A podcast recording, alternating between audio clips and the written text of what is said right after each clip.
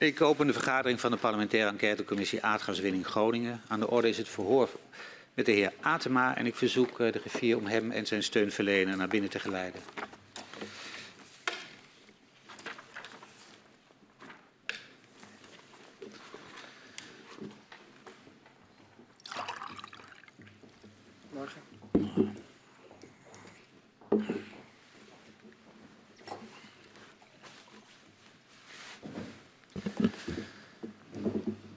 Welkom meneer Atema, geldt ook voor u meneer Veldhuizen, hier bij de parlementaire enquêtecommissie Aardgaswinning Groningen. 60 jaar gaswinning heeft Nederland veel gebracht, maar kent zeker voor gedupeerde schaduwkanten. De commissie onderzoekt hoe deze schaduwkanten hebben geleid tot het besluit om de aardgaswinning in Groningen te stoppen. We willen weten hoe de besluitvorming op cruciale momenten is verlopen. Hoe private en publieke partijen hebben samengewerkt bij de gaswinning. We onderzoeken de aardbevingen, een ontwikkeling van kennis daarover, de afhandeling van schade veroorzaakt door de bevingen en het proces van het versterken van gebouwen in Groningen. U bent uh, ook op dit moment uh, directeur uh, van de NAM. In die hoedanigheid willen wij u als getuige horen.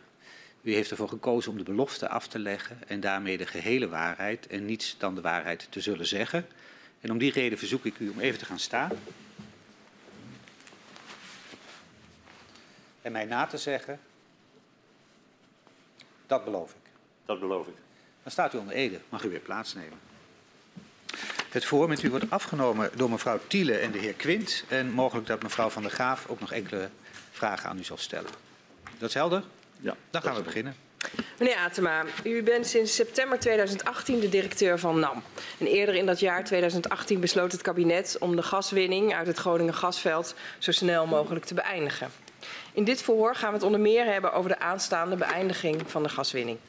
En daarnaast focussen op, focussen we op NAM's betrokkenheid en uw rol bij de schadeafhandeling en de versterkingsoperatie.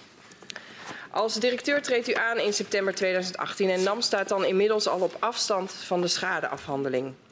Ook is bekend dat de versterking publiek zal worden ingericht. Eerder, in maart 2018, uh, wordt is aangekondigd dat de gaswinning wordt uh, beëindigd. Wat maakte dat u in deze context directeur van de NAM wilde worden? Ik, um, ik voelde het wel als een plicht toen ik gevraagd werd om ja te zeggen. Ik um, ben een Noorderling. Ik woon in Groningen al tien jaar. En de NAM uh, is sterk verbonden met de regio waar op dat moment al, uh, al zes jaar een crisis gaande was. En ik had de hoop dat ik er een bijdrage aan kon leveren om, uh, om, om de rust te brengen in, in die crisis. En de NAM daar ook mee te helpen. Ik, ik vond, vond, vond, het ook een eer, om eerlijk te zijn. De NAM ken ik goed werk er al voor de derde keer. Het bedrijf heeft uh, 75 jaar een grote bijdrage geleverd aan Nederland. Op dit moment produceren wij nog steeds 30% van al het gas wat in Nederland geconsumeerd wordt. Dat wordt zometeen in de winter nog hoger als we de ondergrondse gasopslagen inside, in, uh, opstarten. -hmm. En ik vond het dus ook wel een eer om een bedrijf wat heel belangrijk is voor Nederland uh, te mogen leiden. Ja, dus u vond het een eer. Welke zorgen en uitdagingen speelden bij NAM toen uh, u begon in september 2018? Ja, toen ik kwam was inderdaad het besluit al genomen dat, dat we op afstand zouden gaan. Mm -hmm. Akkoord op hoofdlijnen was afgesloten. De weg naar nul was ingezet. En uh, Groningen zou worden ingesloten in 2030. Voor mij was um, de prioriteit op dat moment één, om dat op afstand te operationaliseren. Dus dat we contracten zouden afsluiten, overeenkomsten zouden maken om dat te effectueren, dus, dus, dus ook uit te voeren. Het tweede wat voor mij toen ook heel belangrijk was, is om de lessen die wij na zes jaar toen hebben kunnen leren ook echt uh, toe te passen. Ik heb de eerste honderd dagen ontzettend veel tijd besteed binnen het bedrijf, maar ook buiten het bedrijf. Ik ben met externe mensen gaan praten over wat is de rol die NAM hier gespeeld heeft. Wat hebben wij fout gedaan en wat gaan we ermee doen? Daar komen we vast stap voor stap uh, met u op uh, terug. Had u dan toen u begon duidelijk voor ogen wat u wilde bereiken als directeur van de NAM? Um, nou, zo werkt het over het algemeen niet. Wat, wat, je doet is de eerste honderd dagen anders dan een Amerikaanse president, geloof ik, als instructie krijgt. De eerste honderd dagen ga je proberen in te voegen. In te voegen, zegt In te voegen, ja. Je gaat toch ja, de eerste honderd dagen tijd nemen om te begrijpen wat er speelt. Wat de strategieën zijn, wat de afspraken zijn. Um, intern, maar met name ook extern, naar de bewoners toe, naar de Groningers toe, naar de bestuurders toe. om dan in te voegen in het beleid. Wat, het is een lopende trein, die, die loopt al en daar moet je niet uh, de eerste honderd dagen hele grote veranderingen in willen teweegbrengen. Daarna ga je accent, uh, accenten verleggen. En wat was, waar was die trein naar op toe dan, om uh, in die metafoor te blijven toen u, toen u begon? Nou, wat ik, wat ik zeg, Groningen zou naar nul gaan, 2030. Dus je gaat nadenken, oké, okay, hoe, hoe gaan we dat doen? Wat is de rol die wij daarin kunnen spelen? Um, nou, inmiddels weten we dat bijvoorbeeld de NORG-inzet daarin gaat helpen. Het NORG-akkoord is later afgesloten. Uh -huh. Maar toen zijn ook al die ideeën ontstaan, bijvoorbeeld om Grijpskerk om te gaan zetten van hoogcalorisch gas naar laagcalorisch gas, wat ook weer gaat helpen. Dus je gaat nadenken over die weg naar nul. Wat kunnen wij als NAM daaraan bijdragen? Hoe kunnen we daaraan meewerken? Uh -huh. um, je gaat nadenken over die schadeafhandeling en met name ook de versterkingsopgave die publiek belegd zou gaan worden. Hoe gaan we dat regelen? En wij hebben aansprakelijkheid. Nou, we hebben geen blanco check afgegeven, maar we moeten wel duidelijk afbakenen wat we wel en niet gaan betalen. Ja. Dus dat, daar lag de prioriteit op dat daar moment. Lag de prioriteit. Ik wil uh, nog even bij, met u stilstaan bij de verhoudingen binnen de Maatschap Groningen en, uh, en het gasgebouw. Uh, de Maatschap Groningen wordt gevormd door NAM samen met EBN, de staatsdeelneming. Um, hoe zou u in algemene zin die verhouding tot EBN omschrijven? Ik, ik, in de vier jaren dat ik nu NAM-directeur ben, vind ik hem erg constructief. Um, wij hebben ook geen geschilpunten gehad. De strategie van Groningen naar nul en, en, de rol die wij daarin kunnen spelen, het NAM op afstand, dat, dat, dat heeft nooit tot discussies geleid. Um, we praten meer dan alleen daarover. We praten ook over de, de inzet van de Groningse middelen. We praten over de kosten. We praten over reorganisaties. Maar in de afgelopen vier jaar is dat heel vloeiend gegaan en ook zonder frictie. Um, wat zag u als rol of nou ja, de, de taak die EBN binnen het maatschap uh, vervult? Nou, de EBN is ten eerste een financier in de maatschap en krijgt ook de inkomsten van de maatschap. Dus als wij investeringen doen, dan betaalt EBN mee, zijn deel, dat is 40%. En als er uh, inkomsten zijn, dan krijgt EBN die inkomsten uh, vanzelfsprekend ook. Um, ik spaar ook met EBN. En dus ik stem ook dingen af die wij van plan zijn te gaan doen. Ik ben daar soms wel gepast in. Want als het bijvoorbeeld gaat over, ik noem maar iets, arbitrage over kosten, dan snap ik heel goed dat ik EBN daar niet heel erg in moet gaan betrekken. Want de eigenaar van EBN, hun rapportagelijn is naar het ministerie van Economische Zaken ja. en naar Financiën. Dus ik probeer daar wel terughoudend in te zijn. Een van de dingen die Jan-Willem van Hoogstraat mij gevraagd heeft toen ik binnenkwam, is om proactief te communiceren. En hij had daar in het verleden af en toe het gevoel dat EBN te laat werd geïnformeerd over dingen die speelden. Nou, ik heb de afgelopen vier jaar mijn best gedaan om dat te doen. Dus altijd proactief informeren, ook als wij gingen arbitreren. Dingen die zij misschien niet mee gingen bepalen, maar wel dat ze weten dat wij stappen gaan, zouden gaan zetten. En dan hebben we van de heer Van Hoogstraten gehoord dat uh, uh, hij zijn rol en de rol van EBN vooral zag het financieel-economisch belang van de staat te behartigen. Ja, en dat klopt wel. Kijk, in een, in een joint venture of in een maatschap zoals deze is er altijd één partij die opereert. Die de, die, de, die, de, die, de, die, die, die kapitein op het schip is, zo moet je het ongeveer zien. Maar je kunt geen twee kapiteins hebben. En de rol van EBN is inderdaad niet om mee te helpen om uh, gras te produceren of het onderhoud te doen, et cetera. Ze staan wel op afstand in die zin. Het is dus inderdaad meer een partij die, uh, die de financiële belangen van de staat moet behartigen, die de strategie moet steunen, want dat is natuurlijk wel van belang. Uiteindelijk zijn er wel keuzes gemaakt ik noem maar iets, Grijpskerk, omzetten van hoogglorisch gas naar laagglorisch gas. Daar gaat EBN ook over. Ja. Dat zijn grote keuzes en daar hebben ze wel wat over te zeggen. Um, in 2019 oordeelde de Hoge Raad dat de positie van EBN zo verweven is met de positie van NAM dat uh, eigenlijk niet alleen NAM als exploitant van het Groningenveld kan worden aangemerkt, maar EBN zelf uh, ook. Um, heeft dat iets veranderd in de, in de samenwerking of in de verhoudingen? Ik heb dat niet gemerkt. Nee. Um, en u zei net uh, dat er zaken zijn waarover je dan minder direct communiceert met EBN, omdat die het belang van de staat ook raken en EBN natuurlijk rapporteert aan, aan economische zaken. Uh, is het wel zo dat de bemoeienis van EBN op uh, de gang van zaken bij NAM zich echt primair richt op dat financiële aspect? Ja, en ook wel op bijvoorbeeld veiligheid. Als wij Um, en dan bedoel ik even niet de veiligheid van de aardbeving in de geval van, maar wel de, de veiligheid operaties. van onze operaties. Ja. Het onderhoud, zij zullen zeker meekijken, over onze schouders meekijken, of wij een verantwoorde operator zijn, of wij een verantwoorde beheerder zijn van de assets, van, ja. de, eh, van, van de middelen die wij in, die in gebruik hebben. Want daar zijn ze mede-eigenaar van. Dus zij hebben wel iets meer een rol dan alleen maar op afstand staan. Ze kijken wel mee. Maar wat ik bedoelde met hen niet compromitteren, als wij echt een geschil hebben met de overheid, dan snap ik heel goed, daar moet ik EBN Ja. toch een klein beetje op afstand houden. Ik wil ze niet in een belangenverstrengeling brengen. Nu je het toch over de overheid hebt. ehm, hoe is de afgelopen jaren de samenwerking met het ministerie van Economische Zaken geweest? Ja, op zich heel goed. Eh, ik vind de relaties ehm, met, de, met de ambtenaren, maar ook met de twee ministers waar ik het meest mee te doen heb gehad, eh, minister Wiebes en Blok, vond ik constructief.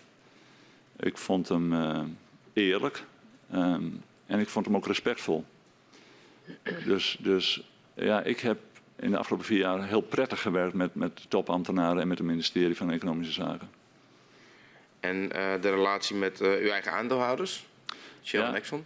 Ja, ook heel goed. Het, het zit er maar ook in dat sinds ik er ben, de strategie van die twee aandeelhouders passend is. Eh, zowel voor Groningen, maar ook voor de kleine velden. De beide aandeelhouders kijken op dezelfde manier naar het Groningenveld. Beide aandeelhouders steunen de weg naar nul. Beide aandeelhouders vinden dat NAM op afstand moet staan met schade en versterken. Beide aandeelhouders hebben toch ook wel een schuldverplichting naar Groningen. Dat, dat we daar niet zomaar weg kunnen lopen en nog wel wat te doen hebben. Daar komen we hopelijk nog op terug. Dus ik heb geen frictie gemerkt in dat strategie die wij hebben. Want ik stem mijn strategie als NAM-directeur af met die twee aandeelhouders. Dat is in de afgelopen vier jaar vrij, vrij eenvoudig geweest. De kogel is door de kerk en daarmee is ook... Ja, dus je hebt soms wel discussies. Bijvoorbeeld het arbitreren, wat voor ons een grote beslissing is. Een Ja. arbitrage tegen een overheid, dat is niet iets wat je graag doet. Eh, beeldvorming en, Ja, ja. en ja, bovendien de er overheid... specifiek zijn we- op terug. Maar... Ja, dat weet ik, maar ik probeer even uit te leggen die twee aandeelhouders. Dus dan, dan heb je een groot strategisch thema van ga je dit nou wel of niet doen? En daar hik je tegenaan. Dan praat je met beide aandeelhouders om hun input te krijgen. En uiteindelijk zijn we daar wel eenduidig in geweest. Ehm, ondanks de goede verhoudingen lopen er nogal wat eh, disputen op dit moment tussen, eh, tussen NAM en haar aandeelhouders enerzijds en het ministerie anderzijds. Ehm, waarom lukt het dan niet om die nou ja, in de minne te schikken, zo gezegd? Ja, er gaat ook heel veel wel goed. Ehm, ik, ik, bijvoorbeeld het Norgakkoord, zullen we misschien ook nog over krijgen, vind ik een voorbeeld van een goede samenwerking waarbij Norg wordt ingezet om Groningen versneld naar nul te brengen. Mhm. Ehm, de omzetting van Grijpskerk van hoogglorisch gas naar arbitrage gas. voor nodig. Wat zegt u? Er was ook een arbitrage van nodig. Ja, maar dat is toch wel een andere arbitrage. Ja. Laat ik dat proberen toch te duiden. De, er was geen geschil van inzicht wat we wilden gaan doen. Het enige wat is afgesproken om te bepalen wat een redelijke vergoeding is voor, voor, voor Norg, vonden we het allemaal verstandig om dat aan een derde partij te vragen. Dat is niet een arbitrage omdat je eh, problemen met elkaar hebt. Het is meer een arbitrage van laten we dit neutraal houden en bekijken hoe een derde partij kan beoordelen of wij een vergoeding nodig hebben en, en wat die zou moeten zijn. Vind ik niet een eh, voorbeeld van een, eh, van, een, van een conflict bijvoorbeeld. De omzetting van Grijpskerk gaat goed. De afbouw van Groningen in zijn algemeenheid gaat snel. Niemand had deze oorlog voorspeld. En dat is wel een kink in de kabel, maar, maar ik denk uiteindelijk dat het voor de middellange termijn voor Groningen niet uit gaat maken. Dus ik denk dat er heel veel goed gaat. Waar het geschil op dit moment tussen NAM en de overheid zit, zit hem op kosten rondom versterken en, en, eh, en schade. En mijn vraag was waarom het niet lukt om daaruit te komen onderling. Nou, kijk, als ik terug zou moeten kijken. Eh, ik ben vier jaar geleden begonnen. Ik heb onderschat vier jaar geleden dat. Ik, dacht vier jaar geleden toen wij die overeenkomsten sloten met de overheid. over onze aansprakelijkheid, wat wij wel en niet zouden betalen. Ik ging het, denk ik, naïef vanuit dat dat het was. En we hebben, denk ik, aan, aan die voorkant van dat proces toen niet goed dichtgetimmerd. wat er allemaal geregeld moest worden om aan de achterkant geen problemen te krijgen. We hebben gewoon onvoldoende tijd toen besteed om nog betere afspraken te maken, nog duidelijker eh, punten te maken, nog specifieker te zijn, zodat je niet uiteen gaat lopen met de interpretatie van wat er is afgesproken. Eh, het gaat om, om, het is een complex dossier. Het is een complexe crisis. Eh, er spelen veel belangen, dus dat, dat je twistpunten hebt, dat is niet heel erg vreemd. En ik hoop dat we die snel oplossen, want het feit dat we nu arbitrage hebben aangevraagd is ook om, om het op te lossen, zodat we weer met elkaar verder kunnen.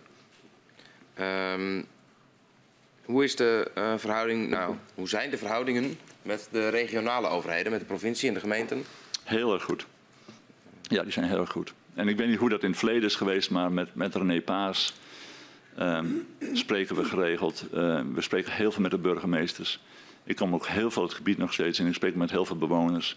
Ik ben er juist, niet alleen bij de bestuurders, maar ook bij de bewoners, uh, bijna door verrast hoe mild het naar NAM is.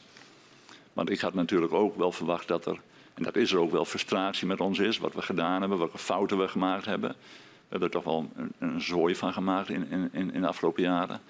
Ik merk dat, dat, dat in de afgelopen vier jaren weinig terug in de gesprekken die ik met bestuurders en bewoners heb. Heel veel mensen willen ook vooruitkijken. Heel veel mensen willen ook naar de toekomst gaan kijken. Uh, dat laat onverlet dat heel veel van de bewoners nog steeds in de grote problemen zitten, met name met versterking.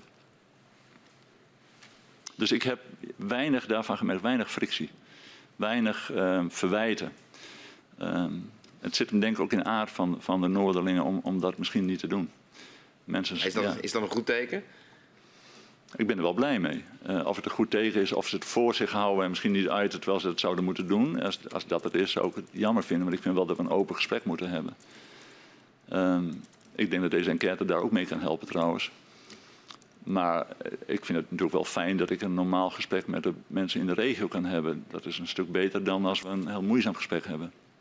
We komen uh, straks nog wel terug op een paar specifieke uh, gevallen ook van de relatie met de regio. Ja. Ik sluit niet uit dat ik straks ook nog wel wil weten wat u precies bedoelde met die zooi die u ervan gemaakt heeft. Ja.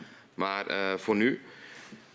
Onlangs heeft de heer Veilbrief besloten dat uh, er niet langer een regeringsvertegenwoordiger wordt afgevaardigd naar het college voor beheer maatschap. Ehm, wat zijn volgens u de consequenties van dat besluit voor de samenwerking binnen het maatschap? Ik denk dat die consequenties niet zo groot zijn. Ik denk het enige waar wij op moeten letten is dat als er in het college van beheermaatschap beslissingen worden genomen die voor de overheid, voor de ministeries van belang zijn, dat die gecommuniceerd worden. Maar dat kun je ook via EBN doen.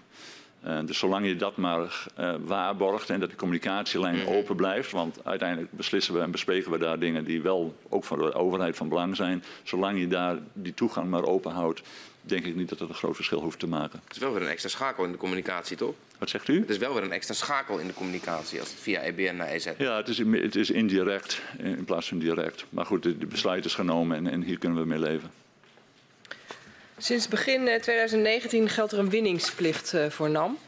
En die voorkomt dat NAM als vergunningshouder kan stoppen met de winning uit het Groningerveld als het economisch niet meer rendabel zou zijn, terwijl het gas nog wel nodig is voor de leveringszekerheid. De winningsplicht maakt de overheid bovendien eindverantwoordelijk voor de gaswinning uit het Groningerveld. Wat betekent dat in de praktijk voor NAM? Dat betekent in de praktijk dat ik een brief krijg en een instructie krijg van nu de staatssecretaris, hiervoor de minister, die mij vertelt wat ik de komende twaalf maanden in Groningen moet produceren. En die brief kan worden aangepast naar gelang de omstandigheden. Dus ik krijg letterlijk een instructie, een winplicht.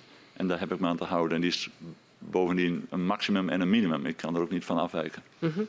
En wat betekent dat voor de aansprakelijkheid van NAM voor schade en versterking, die winningsplicht? Die is op zich niet veranderd. Dat alle schade die plaatsvindt naar aanleiding van de gaswinning en de seismiciteit en alle versterking die nodig is vanuit veiligheid door die gaswinning nog steeds door NAM moet worden betaald. Dat is niet veranderd. Dus niks veranderd door die winningsplicht als het gaat om nee, de Dus wij zijn nog steeds verantwoordelijk en aansprakelijk voor de schade die veroorzaakt is door de gaswinning, maar ook door de versterking die nodig is voor veiligheid. Ja. En hoe lang blijft dat? Als ook de gaswinning straks is beëindigd? Daar zit geen eindtermijn aan vast. En ik, uh, ik, ik, vind ook en ik verwacht ook dat wij aansprakelijk blijven voor, voor de schade ten gevolge van gaswinning en die versterking die nodig is.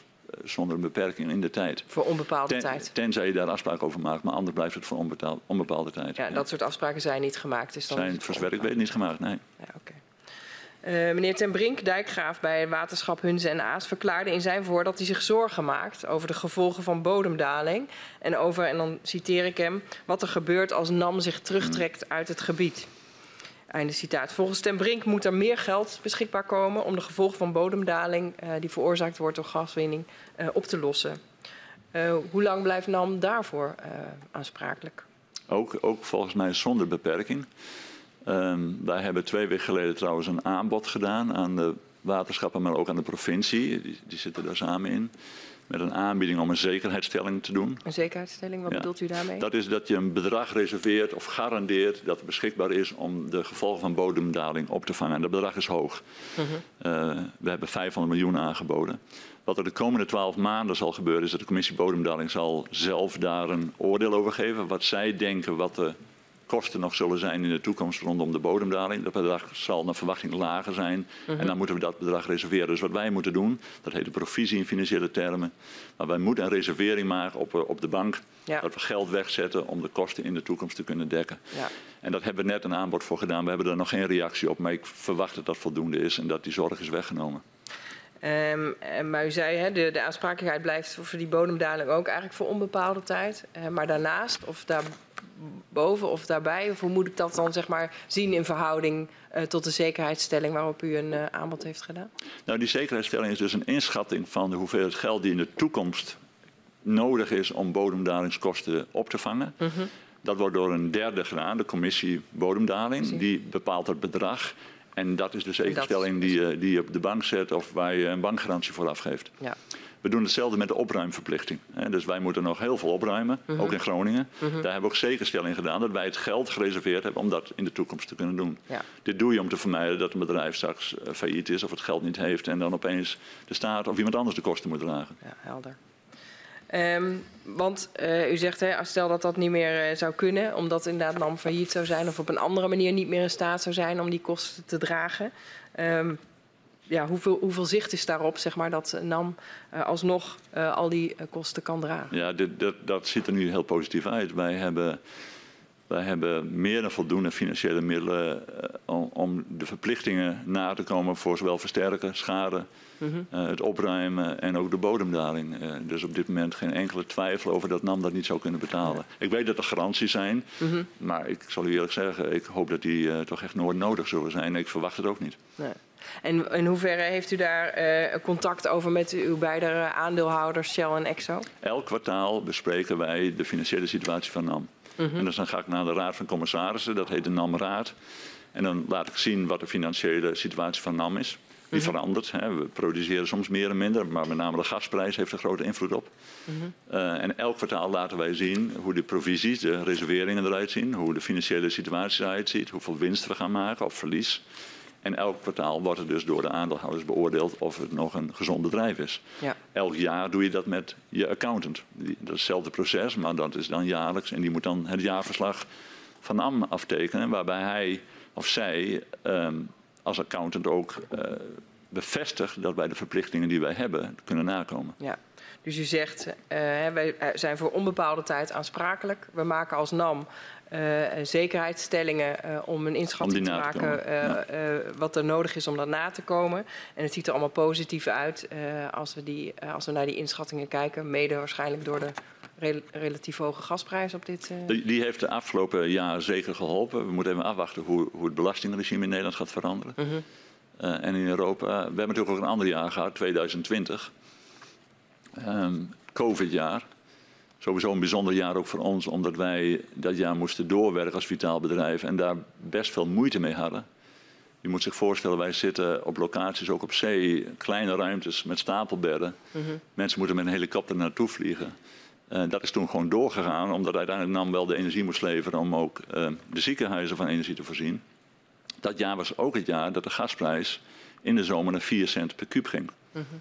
Nu is hij 1,60, hè, hij is boven de 2 euro geweest. 4 cent per kuub is NAM verliesgevend.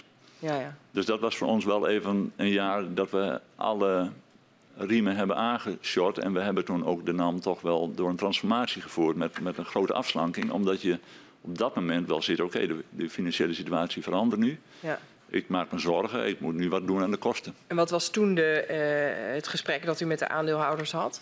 Nou, dat ging dus daarover van, oké, wat kun je nu doen als dit zo blijft? Want we wisten niet, het COVID-jaar 2020 was, was een heel bijzonder jaar... omdat we de eerste keer dat we een pandemie kregen die we allemaal nog niet hadden meegemaakt. Maar we wisten ook niet hoe lang het ging duren. Nee. We wisten ook niet eh, wat de gevolgen waren. Dus toen hebben we wel een beleid gevormd... wat vrij conservatief is in die zin dat we dachten... oké, als dit nou drie, vier jaar doorgaat... dan moeten we wel dit bedrijf overeind houden. Wat moet je dus doen? Dus toen hebben we met de aandeelhouders bijvoorbeeld afspraken gemaakt over reorganisaties. Ja. En, en wat is de positie van de aandeelhouders dan daarbij? Nou, de aandeelhouders zullen altijd belang hebben dat die het bedrijf gezond willen houden. ja. Het is hun bezit eh, en, ze willen dat bedrijf niet failliet laten gaan of in problemen laten komen.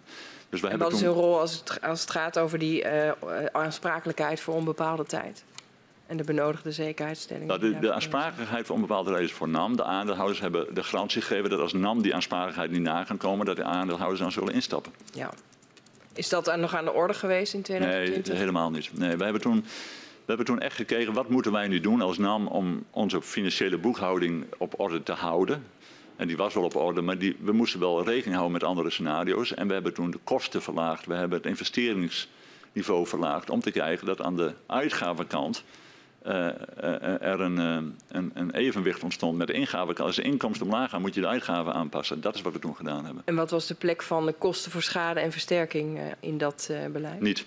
Nee, niet. Daar hebben we budgettering voor, die is ook niet aangepast door de gasprijs. Die heeft ook geen enkele invloed op. Wij budgetteren en reserveren die bedragen op grond van wat wij van de overheid aan informatie krijgen. En die is daar helemaal los van gehouden. Dat zijn verplichtingen, daar kun je met welke gasprijs je hebt of welke inkomsten je hebt niet vanaf. En dat, daar zul je dus ook niet aan tornen. En dat wordt dus door NAM ook echt als een apart? Ja, zeker. Ja. Helder. En hoe ziet dat er dan ehm, op de langere eh, termijn uit? Onze aansprakelijkheid is in die zin zonder beperking, er zit geen einddatum op. Uh, de inkomsten van NAM vanuit Groningen uh, verdwijnen al, zullen verder verdwijnen. Aandeelhouders hebben garanties afge afgegeven tot een bepaald, tot een bepaald moment. in ieder geval de afspraken zijn, de, de lopen een keer af. Op welke manier is dan de Groninger ervan verzekerd dat dat er geen gedoe ontstaat over wie er nou de rekening moet betalen. Nou, ik, ik, ga mezelf toch herhalen. Wij hebben budgettering en reservering gemaakt voor, voor de uitgaven van de toekomst. Voor zowel versterken als voor schade. Die pas je aan op het moment dat je nieuwe inzichten krijgt. Um, Groningen gaat dicht, maar NAM houdt niet op te bestaan. We hebben nog uh, eh, 100 plus kleine velden die inkomsten genereren. Um, maar uiteindelijk is het al wel zo dat wij voor alle kosten die wij voorzien in de toekomst geld beschikbaar hebben gesteld. En de Groningen zou daar niet over in moeten zitten. Ook al omdat als NAM het niet zou kunnen, als we het verkeerd hebben en in de toekomst gebeurt er iets waar wij helemaal geen rekening mee gehouden hebben. En we kunnen de verplichtingen niet nakomen, dan moeten die aandeelhouders alsnog de verplichting nakomen. Dus je hebt hier een, twee barrières. Dus de eerste barrière is NAM moet het betalen, de tweede is nog de aandeelhouders moeten inspringen. Die, die, dat tweede scenario, daar ga ik op dit moment echt helemaal niet van uit voor de totale afhandeling, u gaat er nu vanuit dat het allemaal gewoon binnen de NAM komt Ja, zeker. Ja.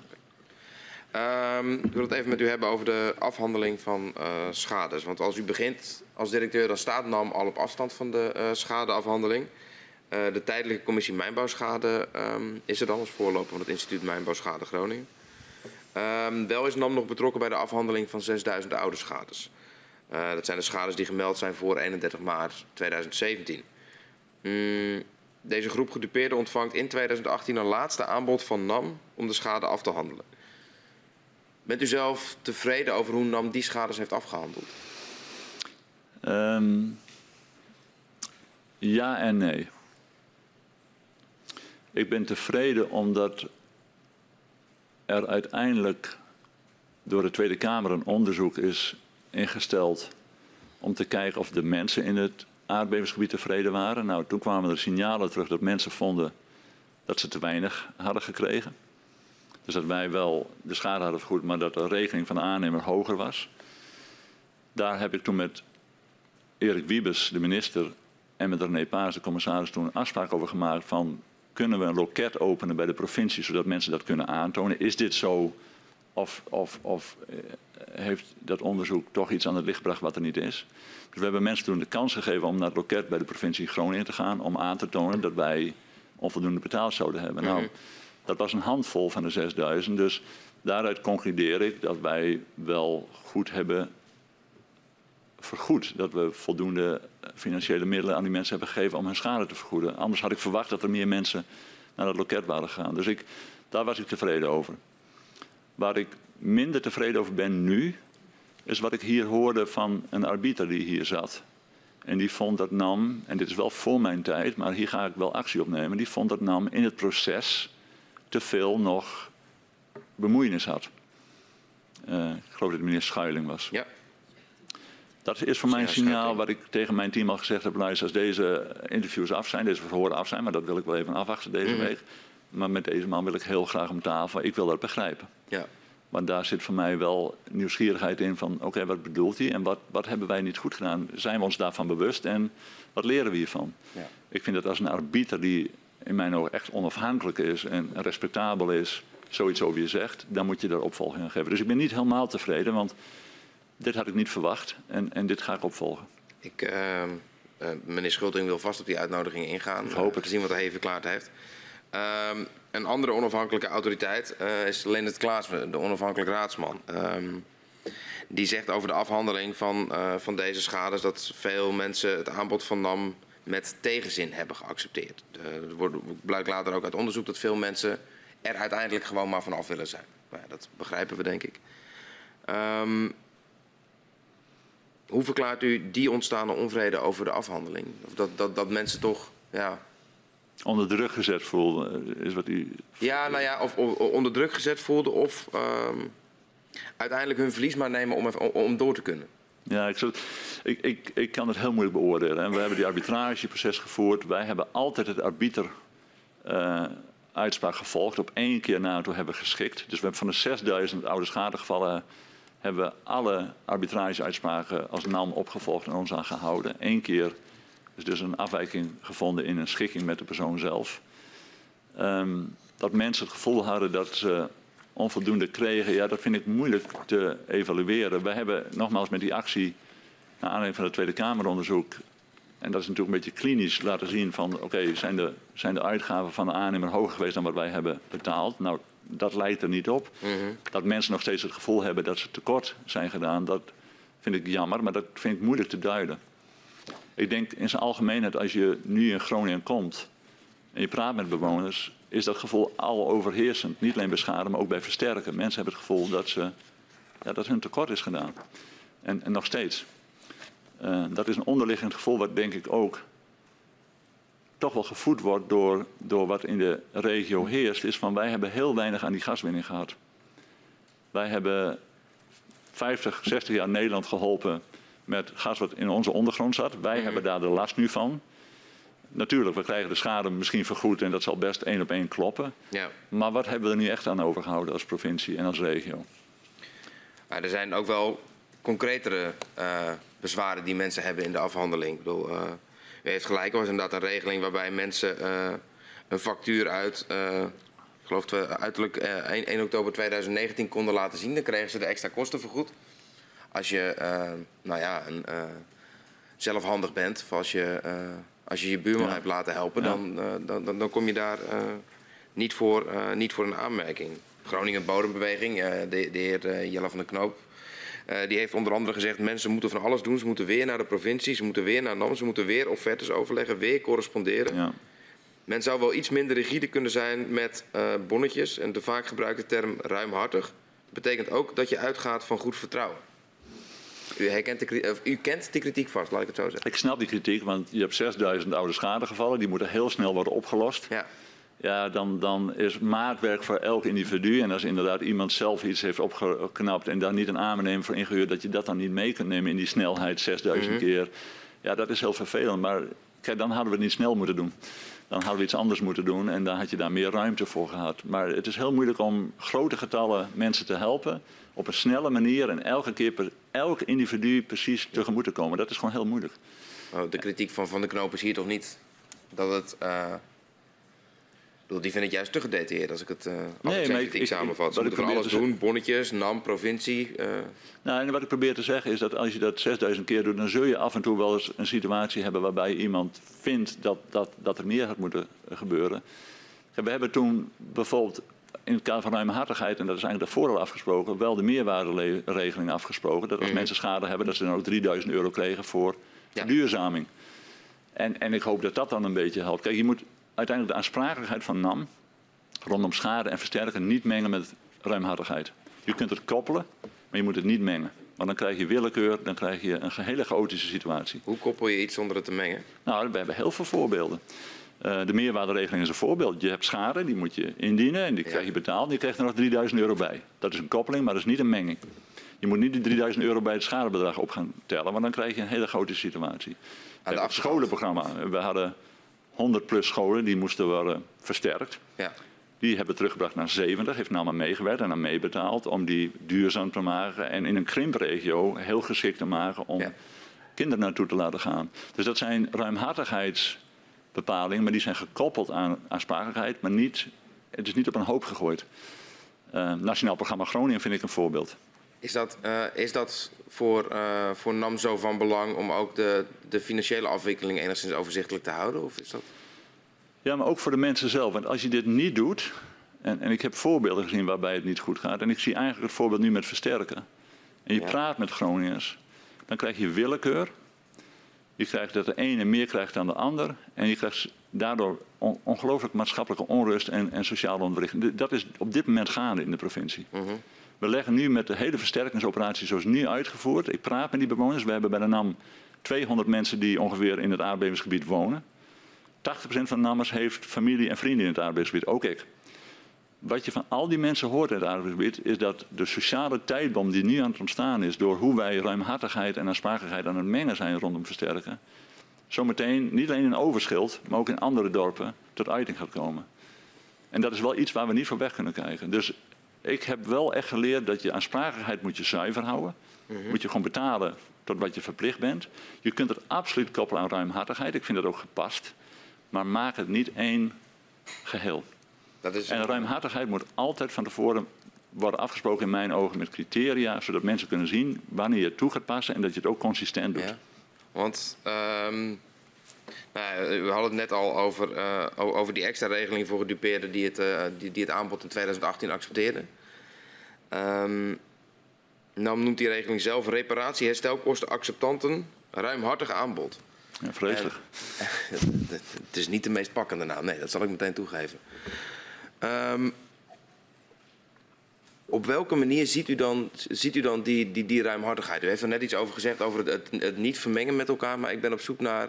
Wij horen die term heel vaak, we zien hem heel vaak in stukken. En soms lijkt iedereen er wat anders mee te bedoelen. Ja, dus ik, wat, nou, hoe zie ik ruimhartigheid? En nu hebben we gekoppeld aan aansprakelijkheid. Ja. Je kunt ook ruimhartigheid eh, betrachten zonder dat je aansprakelijk bent. Maar als ik aansprakelijk ben voor schade die ik aan mensen toebreng, dan is er geen kwestie over, ook formeel niet en ook juridisch niet, dat ik die schade moet betalen. Vind ik dat ik een ereschuld heb naar die mensen en dat ik wel wat meer mag doen, dat noem ik ruimhartigheid. Vind ik dat je dat transparant moet houden van elkaar en gescheiden van elkaar, wel gekoppeld aan elkaar, maar wel gescheiden, vind ik van groot belang. Dus ik vind ruimhartigheid van groot belang. En we hebben denk ik wel tien voorbeelden waar ook de mensen in de provincie heel blij over zijn van ruimhartigheid die goed heeft gewerkt. Ik hoor niemand klagen over het scholenprogramma. Ik hoor niemand klagen over de meerwaarderegeling. Ik hoor niemand klagen over het Nationaal Programma Groningen, wat, waar NAM 500 miljoen aan, aan, aan, aan meegedragen heeft. Ik hoor niemand klagen over de CBS, Commissie Bijzondere Situaties, die is opgezet door NAM Ja. en die is overgedragen. Dus we hebben wel tien regelingen getroffen waarbij ruimhartigheid het doel was en dat het goed uitpakte. Maar in al die regelingen was er geen vermenging met aansprakelijkheid. En hoe vermengt ruimhartigheid zich dan met, het, eh, met op goed vertrouwen eh, handelen? Wanneer bijvoorbeeld het voorbeeld wat ik net noem over dat mensen toch weer met de bonnetjes van de aannemer eh, eerst langs de provincie moeten en dan langs NAM. Uiteindelijk maken maar 88 mensen van, eh, van die regeling gebruik. En dat kan betekenen dat iedereen tevreden was en dus geen aanvullende regeling hoefde. Het kan ook betekenen dat mensen denken, ik, ik ga het niet weer doen. Ik ga niet weer die bonnetjes uit die schoenendoos halen. Ja. Ik vind het een geweldig moeilijk dilemma. Je praat over grote aantallen, je wilt het snel afhandelen, je wilt mensen niet eeuwig laten wachten. Ehm, wat ik veronderstel wat goed is, is, is, is in die aansprakelijkheid ruimte te geven die wat opgerekt is. Dat, en dat is prima. Ehm, maar nogmaals, ik zou niet aansprakelijkheid en ruimhartigheid te veel op een hoop gooien. Want ja, ik zie het nu gebeuren in de regio. Ik zie nu rondom versterken dat dit tot grote problemen leidt. Want de versterkingsoperatie is nu niet alleen een veiligheidsoperatie geworden. Maar het is ook een gebiedsvernieuwing en een stadsvernieuwing en weet ik wat allemaal. En je ziet nu dat in dezelfde straat. Ik sprak drie weken geleden iemand. Samen met Ben van Beuren overigens zijn we naar bewoners geweest. Er zat, zat iemand die had zijn huis laten versterken na zeven jaren. Een jonge jongen. En die brak in dat gesprek. En toen vroeg ik hem van waarom ben je zo emotioneel? Want je bent er nu vanaf. Toen zei hij, ja, maar ik voel me zo schuldig naar mijn buren. Want één buurman kreeg een minder goede regeling, want hij had eerder de, de afspraak gemaakt. En de andere buurman, let op, was er gewoon uitgestapt. Die had gezegd, ik ga hier niet meer op wachten, ik doe er niet meer mee. Dus wat je nu zo meteen krijgt, en, en deze man voelt dat, is dat deze mensen met elkaar verder moeten. Waarbij één veel meer schade uh, tegemoet heeft gekomen, veel meer profijt heeft gehad dan zijn twee buren. En dat gaat spanning geven en we zien dat al. Dus ik vind dat je rondom versterken moet je een heel duidelijk beleid voor. En dat hadden we ook afgesproken in 2018 rondom veiligheid. En je moet huizen versterken voor veiligheid. Mhm. En op dit moment weten we niet eens zeker of dat wel gebeurt. De, de versterkingsoperatie is zo groot geworden en heeft zulke lange wachttijden dat ik op dit moment niet kan zeggen dat de huizen die het meest onveilig zijn, die het eerst versterkt zouden moeten worden, aan de beurt komen. Ja, daar komen we straks nog uh, op terug, de versterkingsoperatie. Wat zou dan, uh, u legde net uit wat u uh, bedoelt met ruimhartig en hoe u dat gescheiden wil houden van, van de aansprakelijkheid. Wat zou nou uw definitie zijn van ruimhartig? Ja, um, ik vind dat je dat je genereus bent, meer doet dan je verplicht bent. Mm -hmm. Dat je hartelijk bent en in die ruimhartigheid mensen iets geeft waar ze wat aan hebben, waar ze ook behoefte aan hebben. Dus geef ze iets wat ze zelf willen. En u noemde net inderdaad het woord genereus. En dat lees ik ook terug in een interview dat u eh, heeft gehouden met het uh, Dagblad van het Noorden in oktober 2019. Dan vertelt u dat NAM genereus is bij de schadeafhandeling van zeer moeilijke gevallen. En u zegt, en dat doen we met een goede reden. We helpen mensen echt uit een aantal problemen. Wel gebeurt dat altijd via de gemeente. Waaruit bleek nou dat NAM zich genereus opstelde? Nou, we hebben bijvoorbeeld de commissie Bijzondere Situatie destijds gehad. Ik ben er twee keer uh, naartoe geweest. Daar konden burgemeesters gezinnen inbrengen die niet alleen schade en versterken hadden, maar ook allerlei andere problemen. Mm -hmm. Dat waren gezinnen die in de schuldsanering zaten of in de psychiatrie. Echt, echt hele problematische gezinnen, zoals je ze helaas in Nederland tegenkomt, ook in het aardbevingsgebied.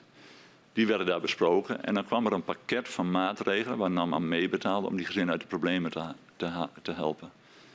Um, en dat heeft volgens mij heel erg goed gewerkt. We hebben gewoon mensen echt uit de problemen geholpen. En, en dat vond ik genereus, want dat was niet een formele verplichting. Mm -hmm. Maar ik vond het wel vanuit een, uh, vanuit een oogpunt van generositeit nodig. Een ander is bijvoorbeeld de opkoopregeling. Mensen hadden een huis, wilden ze verkopen, lukte niet. Toen hebben wij besloten NAM om die huizen op te kopen, die mensen het geld te geven en dan konden wij later dat huis verkopen. Dat koopinstrument, hè, dat zoals het nu heet, is, is ook overgenomen door de NCG.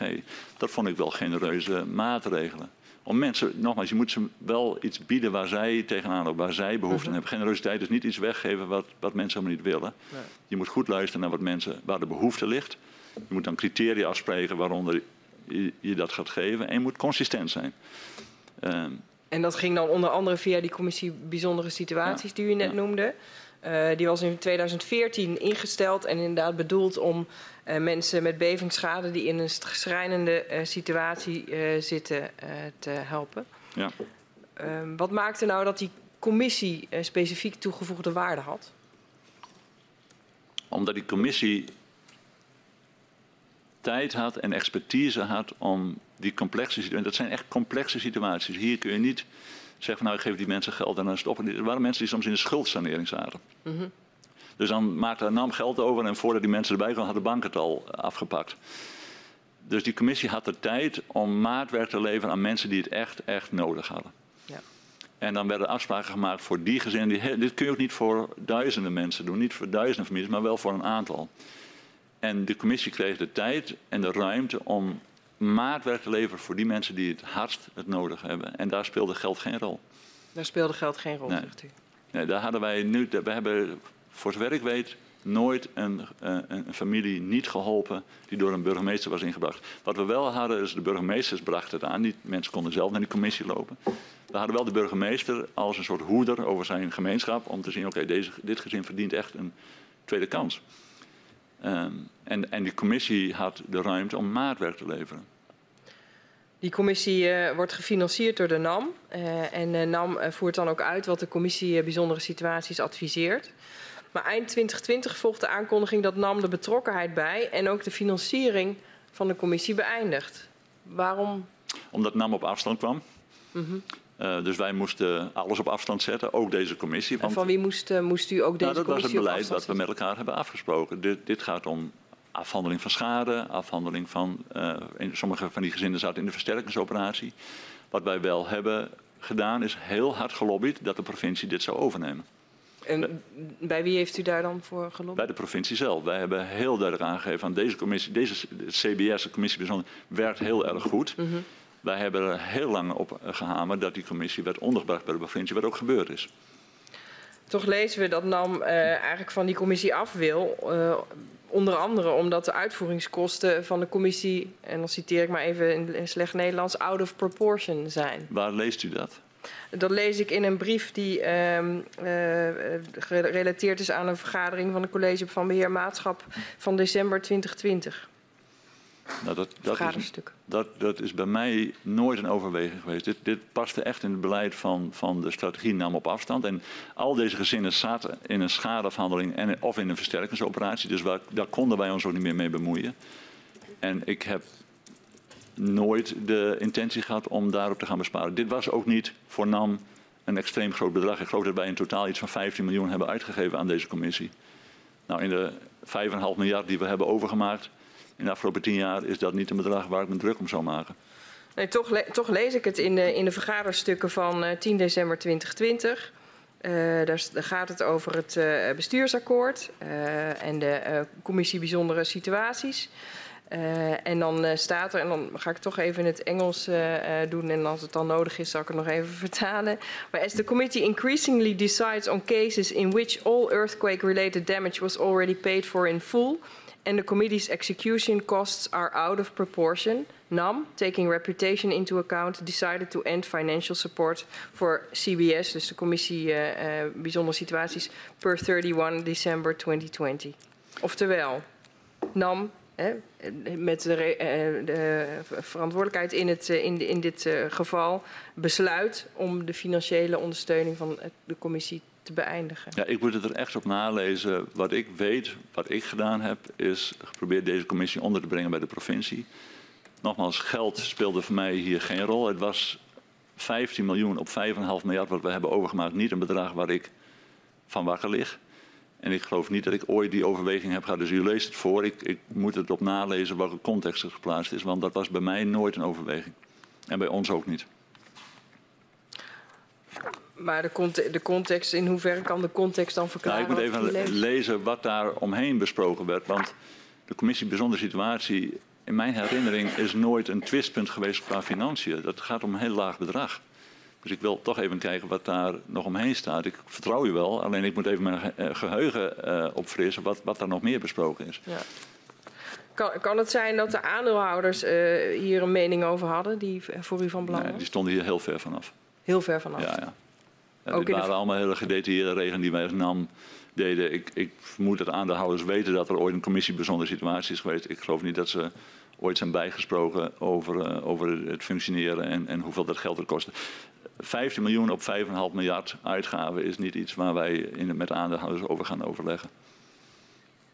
Ik ga u straks uh, wellicht die, uh, ga ik even over nadenken of ik u die notulen nog geef. Voor ja. nu constateer ik dat er een verschil is tussen de manier waarop u keek naar het beëindigen van de commissie en wat we terugzien in de stukken. Het ministerie van Economische Zaken betreurt dat besluit uiteraard. En wijst er ook op dat als NAM niet meer betrokken wil zijn bij het werk van de commissie, NAM nog steeds aan de achterkant wel financiering kan leveren van die commissie. Uh, welke overwegingen heeft u uh, gehad om de commissie uh, al dan niet te blijven financieren? Nou, die commissie, de, de, de, de uitgaven die Groningen, de provincie nu maakt rondom die commissie. Ik mag verwachten dat die of als onderdeel van het IMG of van de NCG weer bij ons worden ingediend. En als dat kosten zijn die hiermee te maken hebben, dan zullen wij ze ook betalen. Ja, dus u zegt, uh, de commissie, uh, moest, daar moesten we ons onze handen van aftrekken in verband met de rest van het beleid, nam op afstand. De financiering ehm, was voor ons geen probleem, maar wij lezen terug dat het, dat het wel een belangrijke aanleiding was om mee te stoppen. En u zegt nu, en ik, ik heb gelobbyd uh, bij de provincie om het over te nemen, zegt u. En alles wat er nu uit voort zou kunnen komen, zou nog steeds bij ons terechtkomen. Oké, okay, als het kosten. schade en uh, al deze families hadden schade of versterking. Dat, dat was de aanleiding om, in, om bij die commissie. Er was meer aan de hand, maar dat, er werd maatwerk geleverd. Maar de kern van de problemen van die mensen was wel schade of versterking. die kosten en, en, en, en, en, en dat wat er omheen hangt, dat kan via het IMG als het uh, schade is. En als het versterking is via het NCG, via het ministerie van Economische Zaken bij ons worden ingediend. Mm -hmm. En als dat zo gespecificeerd wordt, dit is kosten van commissie bijzondere situaties, dan zullen wij die ook betalen. Ja, dus dan is mijn vraag eigenlijk, hè, ik, ik, lees dus dat, dat, u, dat u het niet wilde. Ik lees ook in een brief die, de, uh, het ministerie van Economische Zaken uh, aan de NAM stuurt... Hè, over die financiering van het uh, commissie Bijzondere Situaties... Uh, dat het uh, economische zaken belangrijk vindt dat die commissie zijn werk kan continueren. Dat er samen met de provincie Groningen gezocht is naar een manier om de adviezen van de commissie zonder NAM te laten uitvoeren en NAM op afstand. Dat is gelukt, zegt de economische zaken. Maar uh, voegt daar ook aan toe, ja, tot mijn teleurstelling geeft u aan besloten te hebben om eveneens de financiering van de commissie per 1 januari 2021 te beëindigen. Ja, de rechtstreekse financiering van NAM naar de commissie hebben we beëindigd. Ja maar niet de indirecte financiering via het IMG en het NCG. Dit is 2020. Elke keer als NAM nog betrokken was bij schade of versterken, hadden we altijd de schijn tegen. NAM bemoeit zich nog met het proces. Dus mm -hmm. dat wij hier een strakke lijn in gingen trekken, dat ook zelfs dit en deze commissie met dat relatief geringe bedrag, dat we daar op afstand wilden worden gezet, mm -hmm. kwam voort uit tot op de dag van vandaag de zorg in de regio dat wij toch nog betrokken zijn bij schade en versterken. Ja als wij bij de commissie betrokken waren geweest en nog steeds ons daar aan tafel hadden gezeten, dan was dat gerucht gevoed en daar wilden we vanaf. De rechtstreekse financiering van de commissie vanuit NAM is ook niet verstandig. We zouden het in publieke handelen beleggen, de schade en de versterking en de kosten van de gaswinning. Mm -hmm. Dus dat wij in indirecte zin die betalen, vanzelfsprekend, dat wij niet meer rechtstreeks die commissie financieren, dat, dat lijkt mij verstandig.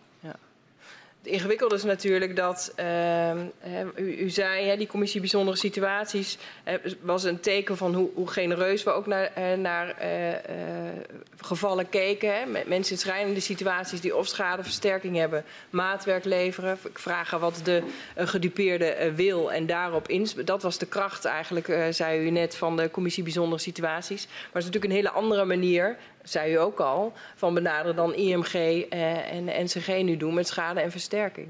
Dus ik zoek dat als u zegt, ja, die indirecte financiering is oké, okay, uh, dat doen we nog steeds. Dan denk ik, ja, maar is dat wel zo? Want ja, de hele ons... processen rondom IMG en, uh, en NCG, we komen daar straks nog wel even op terug. Maar daar is natuurlijk het vraagstuk, wat, wat betaalt NAM wel en niet? Ja, dus als je onze aansprakelijkheid pakt en daar kosten van maakt, dan betalen we die als je ruimhartigheid wilt betrachten, en wij maken van tevoren daar afspraken over, en dat, daar, nogmaals, daar hebben we meer dan voldoende voorbeelden, betalen wij ook. Waar wij moeite mee hebben, is als er ruimhartigheid wordt betracht, de rekening met NAM wordt ingediend, zonder dat we daar afspraken over hebben gemaakt. Maar als de provincie bij ons komt en zegt, luister, wij willen de commissie bijzondere situaties verbeteren, meer geld voor reserveren, zijn jullie bereid om daar aan mee te betalen buiten jullie aansprakelijkheid om voor de schade versterken? En daar moet een bedrag van komen. Dan zit ik onmiddellijk om tafel. Heeft de provincie dat de afgelopen jaren Nee, gevraagd? ze zijn niet meer bij ons teruggekomen. Nee. Maar als ze bij mij terug zouden komen en zeggen: luister, dit is een belangrijk thema. We zien de, de noodzaak om gezinnen te helpen alleen maar groeien met energiearmoede en alles. We willen dat verbreden, we willen dat vermeerderen. Dan kun je met ons daar absoluut afspraken over maken. Ik heb nog nooit een afspraak over generositeit zelfs geweigerd. Maar ik wil wel dat we van tevoren daarover gaan praten. Niet dat je op een gegeven moment een regeling bij me indient en zegt: Ik ben genereus geweest op jouw kosten. Zo werkt het niet. Dus u zegt het hangt met name nu eigenlijk de het vraagstuk of nou indirecte financiering is voor de schrijnende situatie die in het verleden bij de commissie bijzondere situaties terecht zou komen. Waar die schrijnende situaties nu terechtkomen, of we dat wel of niet indirect financieren als NAM, is eigenlijk onbekend. Ja, ik weet nu niet of in de, de, de, specificaties die wij van het IMG krijgen en van de NCG zijn, zijn niet goed. Dus we weten niet goed waarvoor we betalen. Uh, en dat, dat is echt een knelpunt aan het worden, omdat al de afgelopen twee jaar onze jaarrekening bijna niet meer goedgekeurd wordt. Dus ik kan al helemaal niet zien welke CBS-kosten daarin zitten. Maar ik kan u garanderen als het IMG of de NCG ons kosten geeft die te maken hebben met het CBS, dat ik daar absoluut voor ga betalen. En CBS is dan de commissie bijzondere commissie, situatie? Commissie bijzondere situatie. Als, als, als, de provincie of een andere instantie zou zeggen, luister, die commissie bijzondere situatie, moet, daar moeten we eens over hebben. Daar moeten nieuwe afspraken worden gemaakt, vanzelfsprekend. Ik denk nog steeds wel dat de financiering van het CBS indirect moet plaats gaan vinden. Want bij alles wat NAM direct gaat financieren, krijg je de discussie, ja, NAM bemoeit zich er weer mee. We komen er straks nog verder op. Ehm, u zegt van ik kan het niet opmaken uit de facturen van, uh, van IMG.